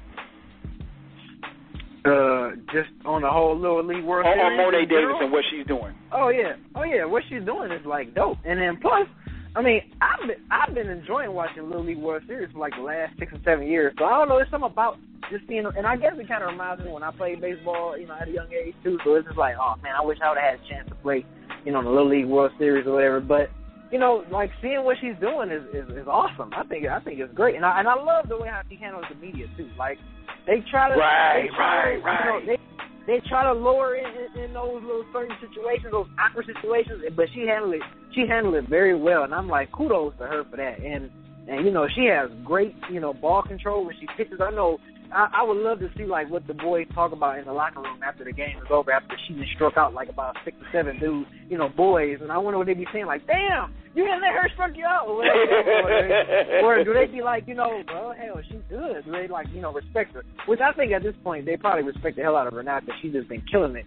And I'm glad to see, you know, it's a it's a it's a it's a, a, a African American girl. So which hopefully it can kind of steer young African, not just girls, but you know, boys as well to kind of you know play baseball. Saying, hey, you know what? Mhm. I, I'm pro- I'm probably better at this than I am at basketball, or I am at football. I can probably excel at this really well. So, you know, I, I think it's a good look. I think it's a good look for what she's doing, and you know, and it's also bringing more attention to the Little League World Series as well, because now people are watching because of her. So I think that I think that's great. I, I think it's really great. I, I agree. I agree with everybody, man. I, I think it's um, it's it's a really good look for the sport. It's a really good look for young girls because it gives them something to aspire to. Uh, you know, a couple of years ago when we had the Olympics, we had Gabby Douglas, and and and and, and to be honest, girls need role models like this. And and I, you're always kind of cautious about throwing out that word, but like B said, she is very. I, I watched the like conversation that she had on ESPN. She's very very poised for her age, and to be honest, in a day and time where girls her age are probably, you know, listening to Justin Bieber and looking at Nicki Minaj and, uh, you know, unfortunately some girls are twerk videos and stuff like that. This is a little girl who's playing baseball, and she's doing it at a, at the highest level, and she's dominant. And to be honest, when she's on TV, I'm going to watch. I mean, you know, it, something like this, I think, only comes around once in a while. And I think, you know, she said, she mentioned in the interview that she wants to play college basketball at UConn. Check with her in a couple of years. She's going to be at UConn because this girl seems like she really. And uh, one of my shout out to my boy Brad on Facebook. He just he just commented on my Facebook page. He said she has it, and she does. She really, really does, and I think that's good to see because not just little girls, but all kids need to see stuff, and, and it just kind of takes you back to the, you know, the time where we were younger, and, and that's what we did. Um, as far as Ken's point about, you know, seeing uh, African Americans, obviously the uh, team out of Chicago uh, from uh, the Jackie Robinson Park, um, they, they, I think, I know they were leading at the time that we went on the air. I'm, I'm, I'm not sure if they won or not, but um, you know, seeing kids like that, and I, and I think, you know, it, it's it's something that you said as far as like the instant gratification about playing baseball um, as kids get older, but it, it's it goes back to something that we were talking about on Twitter today. I think with baseball, with particularly Major League Baseball, what they don't do, um, I think they try to have diversity, but I mean you can't have diversity when players stop playing. I mean if if I played if I played baseball at five and I quit playing at eleven because I wanted to take up basketball, then you know it is what it is. But what happens is is that a lot of times people come to the games and they watch games on TV and they see brown faces or they see yellow faces, and but they're not necessarily African American. And that's not to say that you have to have Afri- a whole bunch of you know African Americans, but obviously it, it has declined over a period of time. But I think what happens is too is that baseball doesn't do a good job of marketing their individuals. Basketball does a phenomenal job of marketing their individuals. I mean, we know who the sixth man is on the Spurs team. You know, you wouldn't know who the who the shortstop was for the I don't know for the for the Kansas City Royals outside of Kansas City unless he's just you know an all star somebody like that. And I think baseball has to do a better job of doing that. And then, to be honest, I don't know if you guys are going to any baseball games re- here recently, but you know the whole baseball experience. I I had a phenomenal time last last month when I went to see my Yankees in Yankee Stadium for the first time. It was a it, Yankee Stadium's very live, very festive, very active.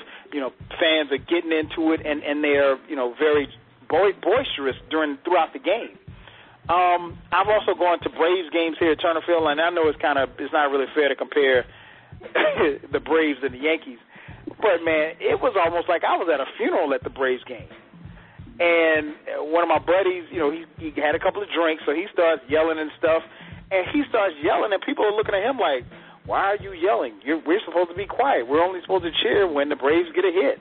And that's not what it's about. I mean, it's it's about having fun and and, and enjoying the game. I, there are little subtle things I think baseball can do to improve.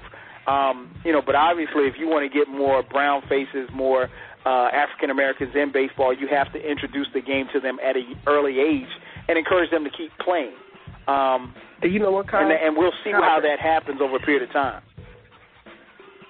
Kyle, we black. I'm sorry, Hollywood, what were you saying? Man. We black Hollywood. You should know that. You know, black people and everybody else. We're not going to cheer here in Atlanta, man. We Hollywood out here. Well, well, you know what, man? I guess the thing was that at the Braves game was that they were just. I've never been to a baseball game where people just kind of sat on their hands. That's not to me. That's not baseball. That's you know. I mean, if you want to do that, stay at home. But I mean, hey, you know, I, I don't want to. Yeah. I don't want to piss off Braves fans. I, I could care less about the Braves. Uh, the phone number to call in six four six four seven eight zero three five six. Man, let's jump to the phone lines. We got the sixth man on the on the line, man. Our boy QQ, what up? Yo. What up? What up? Hey, what's good, you guys? What's good, man? What's good, yeah, man? I I got a got a question for for y'all. Since we in the second week of preseason, um, I wanted to get like some like y'all thoughts on who you think which team looks to be moving in the right direction, sleepers, pe- people you think gonna take the division, you know, just like little early predictions. So far in the preseason, based on what we've seen in the preseason. Yeah, just so far, just like a blind like guess of like, man, this these, this team is looking good. Well, I'll go first because I know Go ahead. Go ahead. 'cause it- Pittsburgh. it- that's kind of hard for me, but go ahead. Pittsburgh, I know that they didn't win their games, but I'm telling you, just off the draft and the pieces that that they brought in, like I cannot say enough about just their draft class with Dri Archer. Um, oh my God, Dri Archer, Mark, Martavis Bryant from Clemson. I think he's going to be a monster. Stephon Tuitt from uh, Notre Dame. Ryan, I think Ryan Shazier from Ohio State. I think that if they put those pieces together, and uh, Todd Haley, the offensive coordinator for Pittsburgh, that they can bring something like in a more of a fast-paced offense because Ben Roethlisberger only does good when he's in a no huddle. So if they can kind of mimic, mimic that whole Oregon offense and they can get a, you know, just like some no huddle like the New England Patriots do, and let's not even talk about their running back corps, man. They got uh, what's his name, Le'Veon Bell, Dre mm-hmm. Archer's a running back, and they got LeGarrette Blunt. So those three backs with their wideouts, they got. I mean, I know Plaxico is not the guy he once was. He's on the back end of his career, but the dude can still be a like a goal line threat, at least that. So I think with him, Martavis, Antonio Brown, they got this Derrick Moore kid. I like him. Oh man, this team, if they can put it together, I think that they have a really good chance of winning AFC North and just maybe doing something in the playoffs. But just off what I've seen, the flashes of Dri Archer and the players, I think that their defense can be a lot better than last year. And I think, for one, I think Cincinnati is going to stink. But that's just my personal opinion. Mm-hmm. And you know, you know who I, well, who I who I happen to see, and I, I don't really watch preseason football that much. I'm not really crazy about it, but when I saw that first team went out and they looked flawless, it was uh, Green Bay Packers, Aaron Rodgers and company. Yeah, they yeah. were out there. I forgot who they played, who they playing against, but man, that offense looked. I mean, Aaron Rodgers just looked flawless, man. I was just like, wow. Like you know, it was just like, they just they just went out there and just took care of business that quick with that first team, and then they just you know went off the floor, off the uh, field. So I'm like, man, if if if, uh, if they defense, I don't know how how much better or if they defense got better at all, but if they defense have gotten even a little bit better from last year, you know, and and now that Aaron Rodgers is healthy, man, mm-hmm. look out Green Bay. They they they they look scary, man. I, sorry, Detroit, but y'all ain't gonna take that in if Green Bay looking like that. I'm just being real. I mean, look, I love my Lions, but you know, you, you got to be real. I mean, if Green Bay looking like that, we don't have a shot. we do not. Well, you know, no, about Feefo, the, you, uh, you, one you thing want to touch on that Lions, Feefo? Have you, have you paid that much attention to to the preseason Feefo uh, to pick a team that you think might be the, uh, on the on the rise headed into the season? Um, yeah, I haven't really been really into preseason, and I, I don't really know about a team really on the rise. But I know a team that looks like they want to be back at the Super Bowl. That looks like Denver. You know that boy Peyton, man, he, yeah. he ain't miss a step. They, they, you know, kind of like what B was saying about Green Bay. Denver, Denver looks ready. Denver looks like, yo, like let's get the season one going. You know, the the first week going, and, and, and let's get this ball rolling to the Super Bowl. So, you know, I, I don't know if there's like gonna be a lot of a lot of flip flopping in terms of like teams that were bad to be to becoming good but I think that a lot of the top tier teams are are going to maintain as top tier teams. Yeah, Denver no doubt, got no doubt. Though. What, what was you about to say, Q? About I was saying that about Detroit, man. I think they have a chance, and I'm not even go front. I'm an Eagles fan through and through, but I'm always scared when when we play the Lions because I'm just like, man, our corners is gonna get their ass beat by by, by Megatron, man. This ain't gonna be a game. This gonna be gonna show these. He gonna show these like little boys out there. Here's what I'm saying: if Matthew Stafford, because I'm a Stafford That's fan, I like the He's kid. I like him a lot. He's if he can man. just if he can just cut down his turnovers, if he can just do Yes. five less turnovers this year, and he can get the ball to Megatron and Ebron. I, I know. and, I know. Oh my God! I know, man. We it's like we they're right there Yep, every year. preaching They're the right same there song, every man. year. We preaching the same song. Uh, trust me. I know, Q. We preach. I, Oh, I, I, man. every year, every year, I'd be like, dude, if Matthew Stafford could just get it together, please, just Do not turn over the ball. And then game when we what we need the most, and then when it comes down to it, Matthew Stafford freaking throw a couple picks or a pick that might hurt us that give us the L. I'll be like, there it is. The Lions always get my hopes up. They always get because my hopes the up potential, down. like dude, the the potential is beyond there because you Yeah, like it is. I saw it. I saw it in the beginning of the season last. year. I'm like, man, what? What Detroit got five straight, five oh. Yep. Okay, this is gonna be the year where they finally turn the corner. And then when they, uh, I think they, they lost to Pittsburgh and whatnot. I, I was just like, wow. And Man, they no, we like, we, those- we had the NFC North. We had it. Chicago was It was right there. Green Bay, uh, Aaron Rodgers went out. Like we had the division. It was ours for the taking, and we was already like four games ahead in the division I know, when man. Chicago and Yep. yeah, don't even get me started on last year, man. Like, Oh, yeah, man. yeah, if he was going in for real. God, Golly, man, like that, that's why I, that's why I don't have my hopes up. Really, it's like I ha- we all all my boys in Detroit, we all gonna have our hopes up. Me and my dad, and then here come come November or something, we'd be like, up oh, there it is. There, here go the true Detroit Lions, just showing us their our they true colors. This is like God, man. But I mean, like as an Eagles fan, I just been not hopped off the bandwagon. I just been toned down my expectations for about the last four or five years. I'm just like, you know Yeah. what? Just let's see what happens. And if we get there, I'm I'm probably gonna have to pinch myself if we even get to a Super Bowl. I'll be like, wow, we did this for real. I have to look back to make sure we ain't cheat. I man, I just been looking at teams like Detroit. I think Pittsburgh is gonna do something. And I want to say something real quick because all y'all was hating on Ken when he said things he said about Manziel, and I remember like this had maybe three weeks ago. Everyone was, oh man, he's just he's just a kid. This is only what you know. He's fresh in NFL. Is his off season time.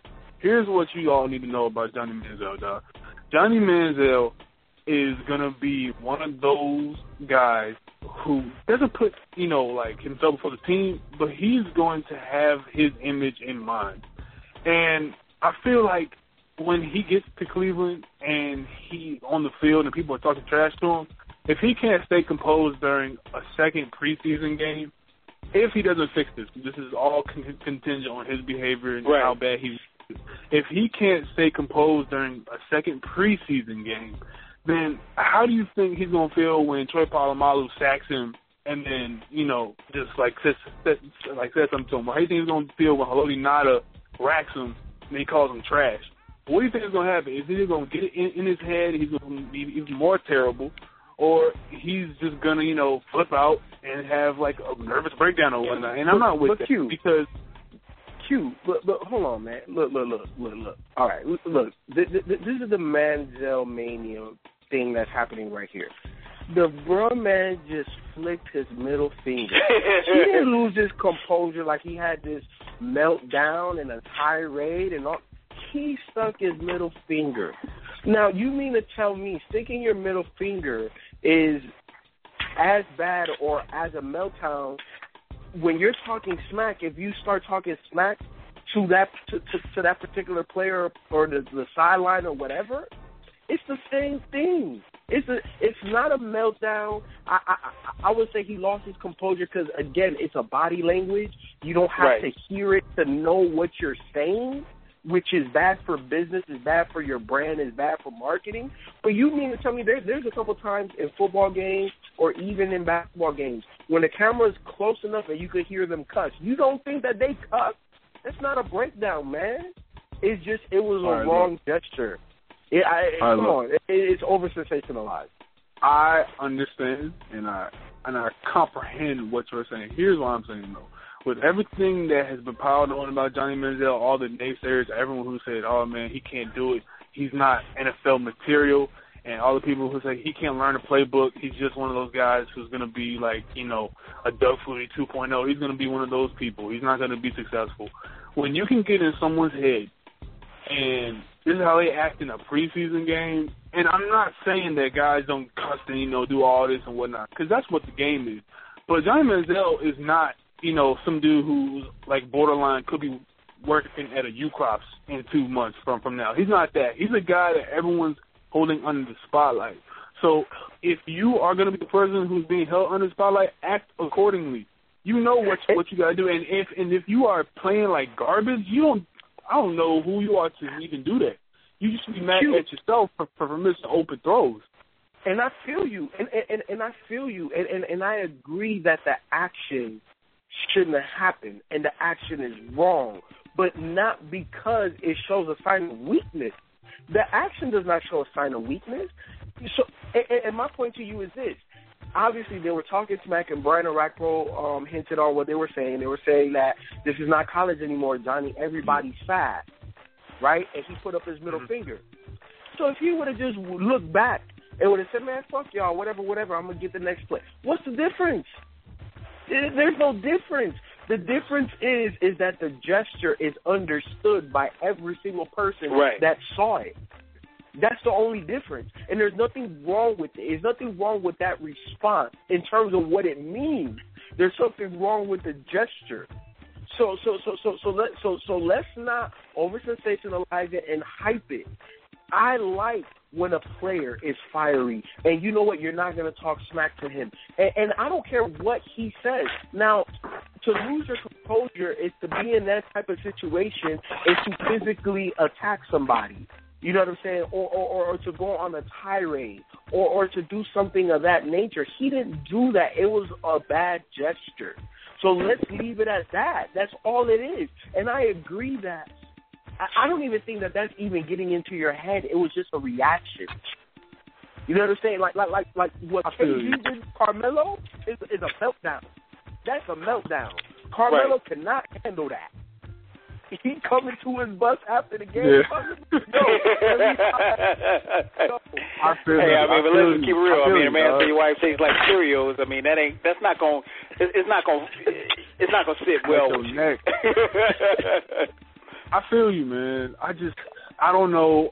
I'm just, you know, over here looking at all the people like the Josh Gordons and the Justin Blackmons, and there's just signs where everyone was like, dude, it's only, you know, because he's young. And it's like, sure, okay. Then what happens in the next time? I want, I want Johnny Manziel to be successful. I'm not a Johnny hater. I'm not. I'm not Skip Bayless who's gonna be on on your sack all the time. But I am a person who wants to see this man successful.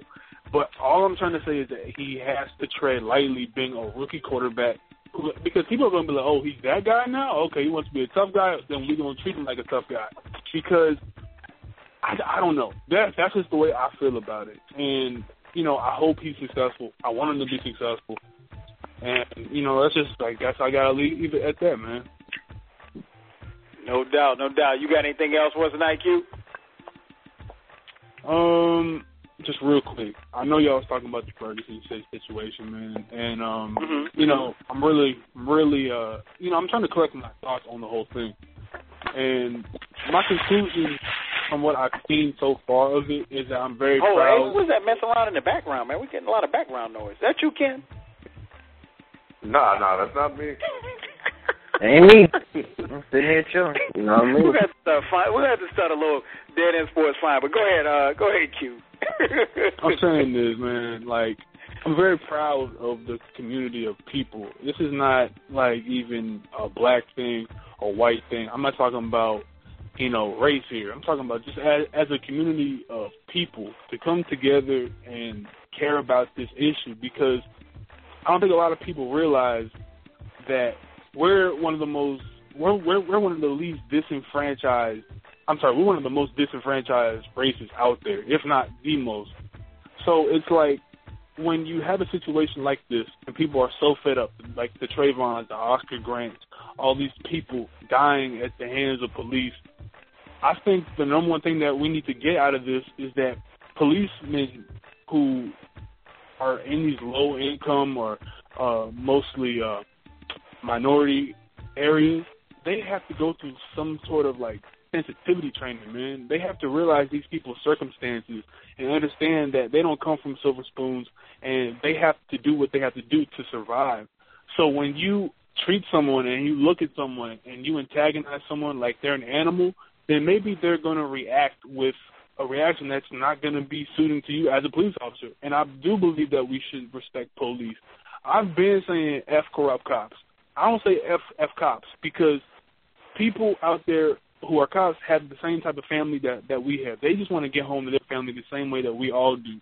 But I I have no I have no remorse for a corrupt cop, and we need to stop those people. The people who actually go out and defend us and defend our justice and serve justice and protect and serve. Those are the people that we need to be saluting. And we need to realize that people are taking orders too. So you see, you can't just go out and antagonize everyone who wears a badge. The same way you can't antagonize everyone who sags their pants. So I said I said this a month ago when the whole Donald Sterling thing came out. Change is a two way street. So if black people and us as black folks want these people to stop perpetuating stereotypes and stop stereotyping people, then perhaps we should also have a little more self respect for ourselves and carry ourselves as people who deserve to be respected and go out there and try to show that we have a worth here. This is what we do. When, when, we're not just people who sit on porches drinking 40s. That's not the stereotype. The stereotype is that we have more black men and more black women going to college than we ever had. That's something that the media needs to be showing. Not just people who go out there and shoot guns, because the same amount of people who are in gangs can be the same amount of people who are white people. Mexicans and blacks. It doesn't matter. It's not just a black thing. Black black people are not the only people who shoot, rob, and steal. Crime is universal. So, and when this Ferguson situation popped off, the one thing I just thought about was, man, we have to come together as a community of people. Stop trying to draw lines on race because I see people making making this, uh, oh no, white people are allowed to care about this. Y'all shouldn't ask questions. No, I want y'all to ask questions because the more we create a dialogue, the better we will see a place for us to raise our children in, communities, building businesses, all these type of things where we can coexist in peace and harmony. There's no need for all this. So, in closing, cops, you need sensitivity training. The people who've never been to these areas and look at these people like they're animals, like the people said, Anson Ferguson, oh, you bringing on you animals, that is not the attitude to have. The Sergeant Johnson or Captain Johnson, I forget his name, he mm-hmm. has the right attitude of I'm with you. I'm trying to understand. I'm here to listen because people who feel like they have no one to turn to, all they want is someone to listen. And I know what these areas are like. These are good people. These are good people, and we need to start respecting all lives. This isn't just a black and white and a blue thing. This is an all across America thing. This is a whole world thing. Stop abusing your power and realize that you're here to protect and serve. Because when you when you start to abuse your your power, then you can't find trust in everyone else. Because everyone else is going to look at you just like they look at black people in a stereotype. Same people who don't care about cops. Oh, fuck cops. Not the attitude we should have. We should have the attitude of we need, we need to find change and reform and create a dialogue so everyone can coexist. And that is what Ferguson, I think, should come out of this. Not violence and hatred. Nothing like that should happen. No doubt. No doubt, Preach, I, I, think I think one one thing you touched on, man, and and hopefully, you know, when the dust settles and the protests stop and everything like that, hopefully that's one thing that that that you know happens there, and, and that, because there's there's some positivity to, to come out of everything, and it just really depends mm-hmm. on all on how you look at it. So hopefully, hopefully that's going to be uh, you know what we see here in the, in the in the near future. Man, as always, man, Q, thanks for calling in, man. We definitely appreciate it. For sure, man. Y'all have a good night. All right, brother. You too. All right, peace, homie. Peace. Phone number Q call six four six four seven eight zero three five six. Definitely passionate call, man. We we talk sports. We talk whatever you want to talk about. We primarily talk sports, but hey, if you want to call up here and talk about Ferguson, you can. Uh, you got about about 13 minutes left before we get out of here. Six four six four seven eight zero three five six.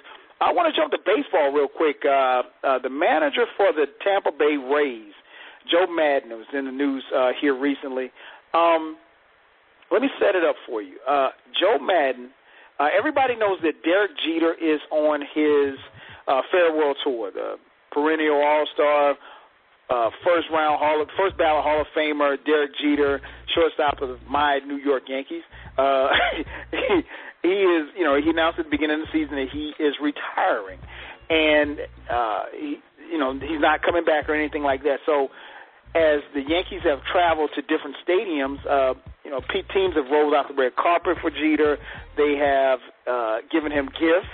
Uh, so this is not something, and this has happened in other sports. I remember this happened with Kareem Abdul-Jabbar when he announced that he was going to retire from basketball. Uh, every arena that he went in, the team presented him with a gift before the games and stuff like that. Joe Maddon took offense to that they were playing in Tampa, and the Tampa fans decided to cheer for Derek Jeter, not just at his first home, first plate appearance, but they cheered for him loudly every time that he came up to bat. So, question I have, and I'll throw it out for uh, for you first, Feefo. Should home teams be upset when their fans cheer for opposing players? I think to a certain degree, I think in every instance, yes, except for I guess in baseball it's customary because you know last year was uh, Mariano Rivera's last year as well. Right, They did the yeah, same exactly. Same for across- Mariano. Yeah, you know across um, every baseball stadium that they played at. So in that instance, I'm okay with that. You know when when, when it's you know the, the the first game in their stadium every time Derek Jeter comes up. Okay, yeah, I'm fine with that. Outside of that, no. No, you should you shouldn't be cheering. Um, I think at the most it should be a ooh or an ah if the opposing star does something great because you know you should a great play should always be acknowledged. But to cheer for, I'm I'm I'm not for that. I'm not for that. No doubt, no doubt. What about you, Ken? Uh, should should should uh, other opposing teams be upset when when the opposing team comes in? And I mean, I don't know if you guys have been. I'm pretty sure you have. I've been to, and and before I get your point on it, Ken, uh, I'm going to use the Hawks, my Hawks as an example. And I know that's a bad example because first and foremost, Atlanta is a very transient city. We have people from all over the world, all over the country that are here, and very few when they move here, they bring their allegiance uh, from their teams uh, they, they they usually stay with whatever team where they were. So if they were from LA and they moved here, they're they're still a Lakers fan. So when the Lakers come, they cheer loud for Kobe. Um, I even went to a Hawks game and there was a contingent of people, and I'm pretty sure they weren't from Detroit, like B is, but they were yelling Detroit basketball. I, I mean, I couldn't believe it. I really wanted to just throw beer on them, um, but I did. so yeah, should teams be upset when uh, uh, when, a, when an opposing player comes in and, and the fans cheer? Um, no, no, I don't, I don't think they should be, depending on the player. And when you have a guy of Derek Jeter's uh, uh, caliber and resume, and, and just all of the contributions he's he's paid for in, in the game, man, I think it's appropriate and okay to show your respect for a guy who's who's who's hanging it up. You know, and, and that's just being, um, you know, just just being. I, I think just um, acknowledging a guy's resume and you know a future Hall of Famer, you know, for, for everything that he's done up to this point. And I don't think that there's anything wrong with that at all because you're not going to see this guy again. And you know, it, it's not like it's, it's somebody that we don't know. This is this is Mr. October. You know what I'm saying? So right, right, right. You know, this November, November. So this this is the guy, man. This is Derek Jeter. So and, and baseball, man, baseball fans, they they care about you know the pedigree and, of the sport itself, man, and and they like guys who's who we all know Derek Jeter has always been a guy that's played with with class. You know, he's he's rarely been in any kind of trouble, and he's always respected the game. So if there's And he got that chicks. deserves it, so I mean, so so you know. So yeah, I mean, but I, that's I don't think point. any, yeah, yeah, yeah. So I, I don't, I don't think anything wrong with it, man. I, I, I think it's, I think it's a good thing, man. I, I, I think it is. I have no issues.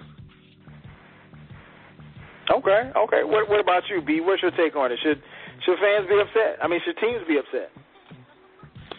No, I mean just the American. Um, yeah, I mean this dude is the first ballot Hall of Famer. He's he's Derek Jeter. He's he's the class of the MLB for the past, you know, eighteen years. You know, so I I don't have no issue with it. I mean they they I I look at it as baseball paying respect to him. The fans across the world, I mean across the United States, paying respect to a great one of the greatest shortstops, one of the top five Yankee players of all times. You can arguably say.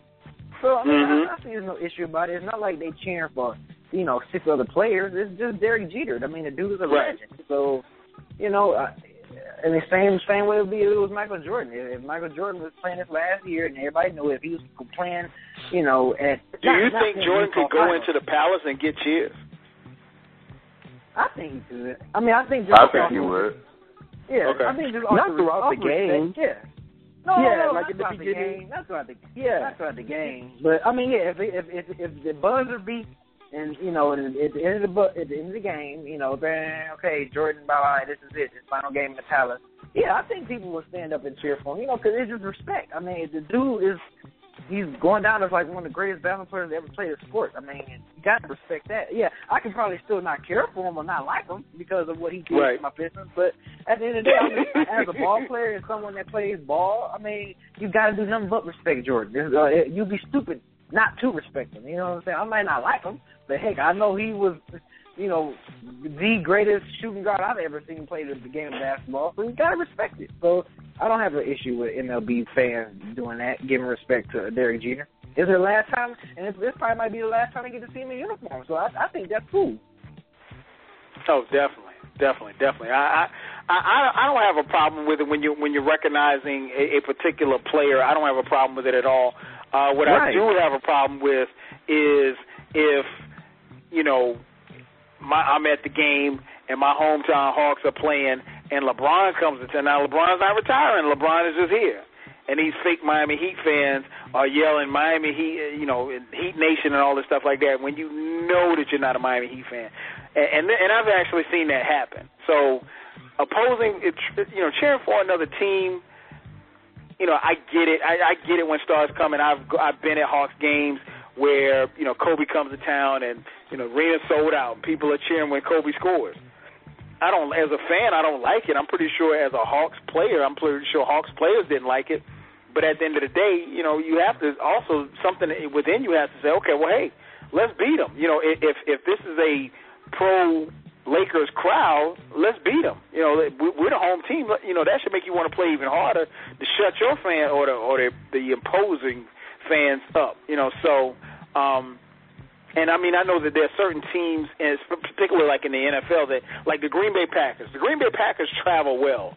I mean, like if the Green Bay Packers are playing your team, uh, you know, and and I remember they came here a few years ago, and there was a big, uh, there was big fuss about the fact that people gave up their tickets. But think about it like this: if you had, if your seat, if your ticket for that particular game cost eighty dollars and a Green Bay Packer fan was in town and offered you five hundred dollars for your seat and your ticket, what you gonna do? You gonna tell them no? I'm not. so they, you know, they do that and they overpay for tickets and they go in and they go cheer for the Packers. So then the next thing you know, you look around and even though it's a Falcon home game, you got all of these cheeseheads in the stands. I mean, it happens. Um, but yeah, as far as this concerned, I think I think Joe Mann was I think he was out of bounds for even mentioning this because I think Jeter's a legend, and you got to just respect Jeter for what he's done, not just for the Yankees, but what he's done for the game or just overall.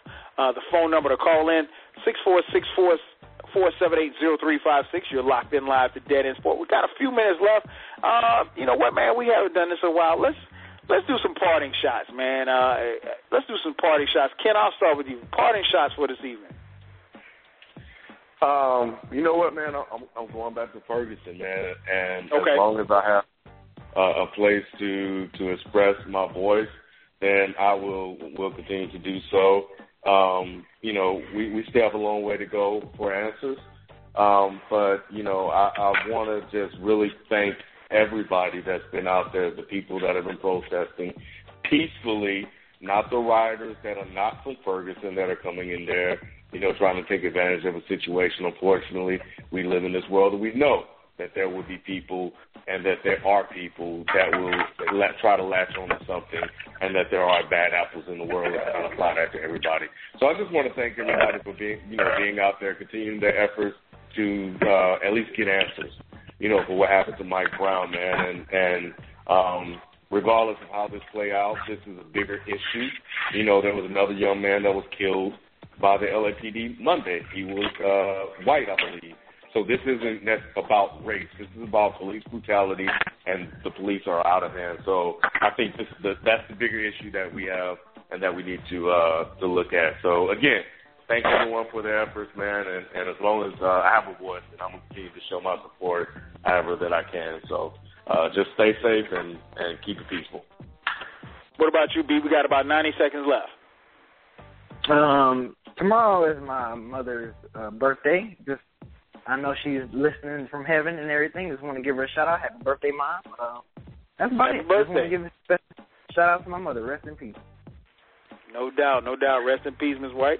Uh, what about you, Feefo? Final thoughts.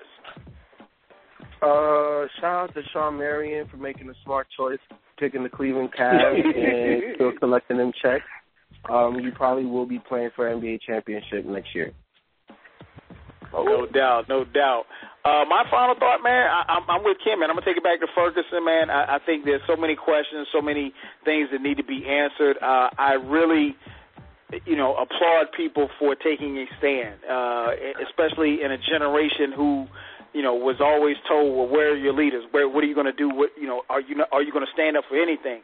And um, I think that it's it's been very beautiful to see the peaceful protest. Uh, keep it coming and keep it positive, and, and more importantly, man, pray. Because at the end of the day, all we can do is pray that things will get better, not just for you, not just for me, but for my kids, your kids, and everybody else's kids out there. Uh, that's going to do it for us for us this week, man. For Ken, for B, for Feefo, I'm your host, 12 Kyle. We'll holler at you guys next week. Peace. Throw up two fingers next time, Johnny Manziel. Get your money's worth, bro.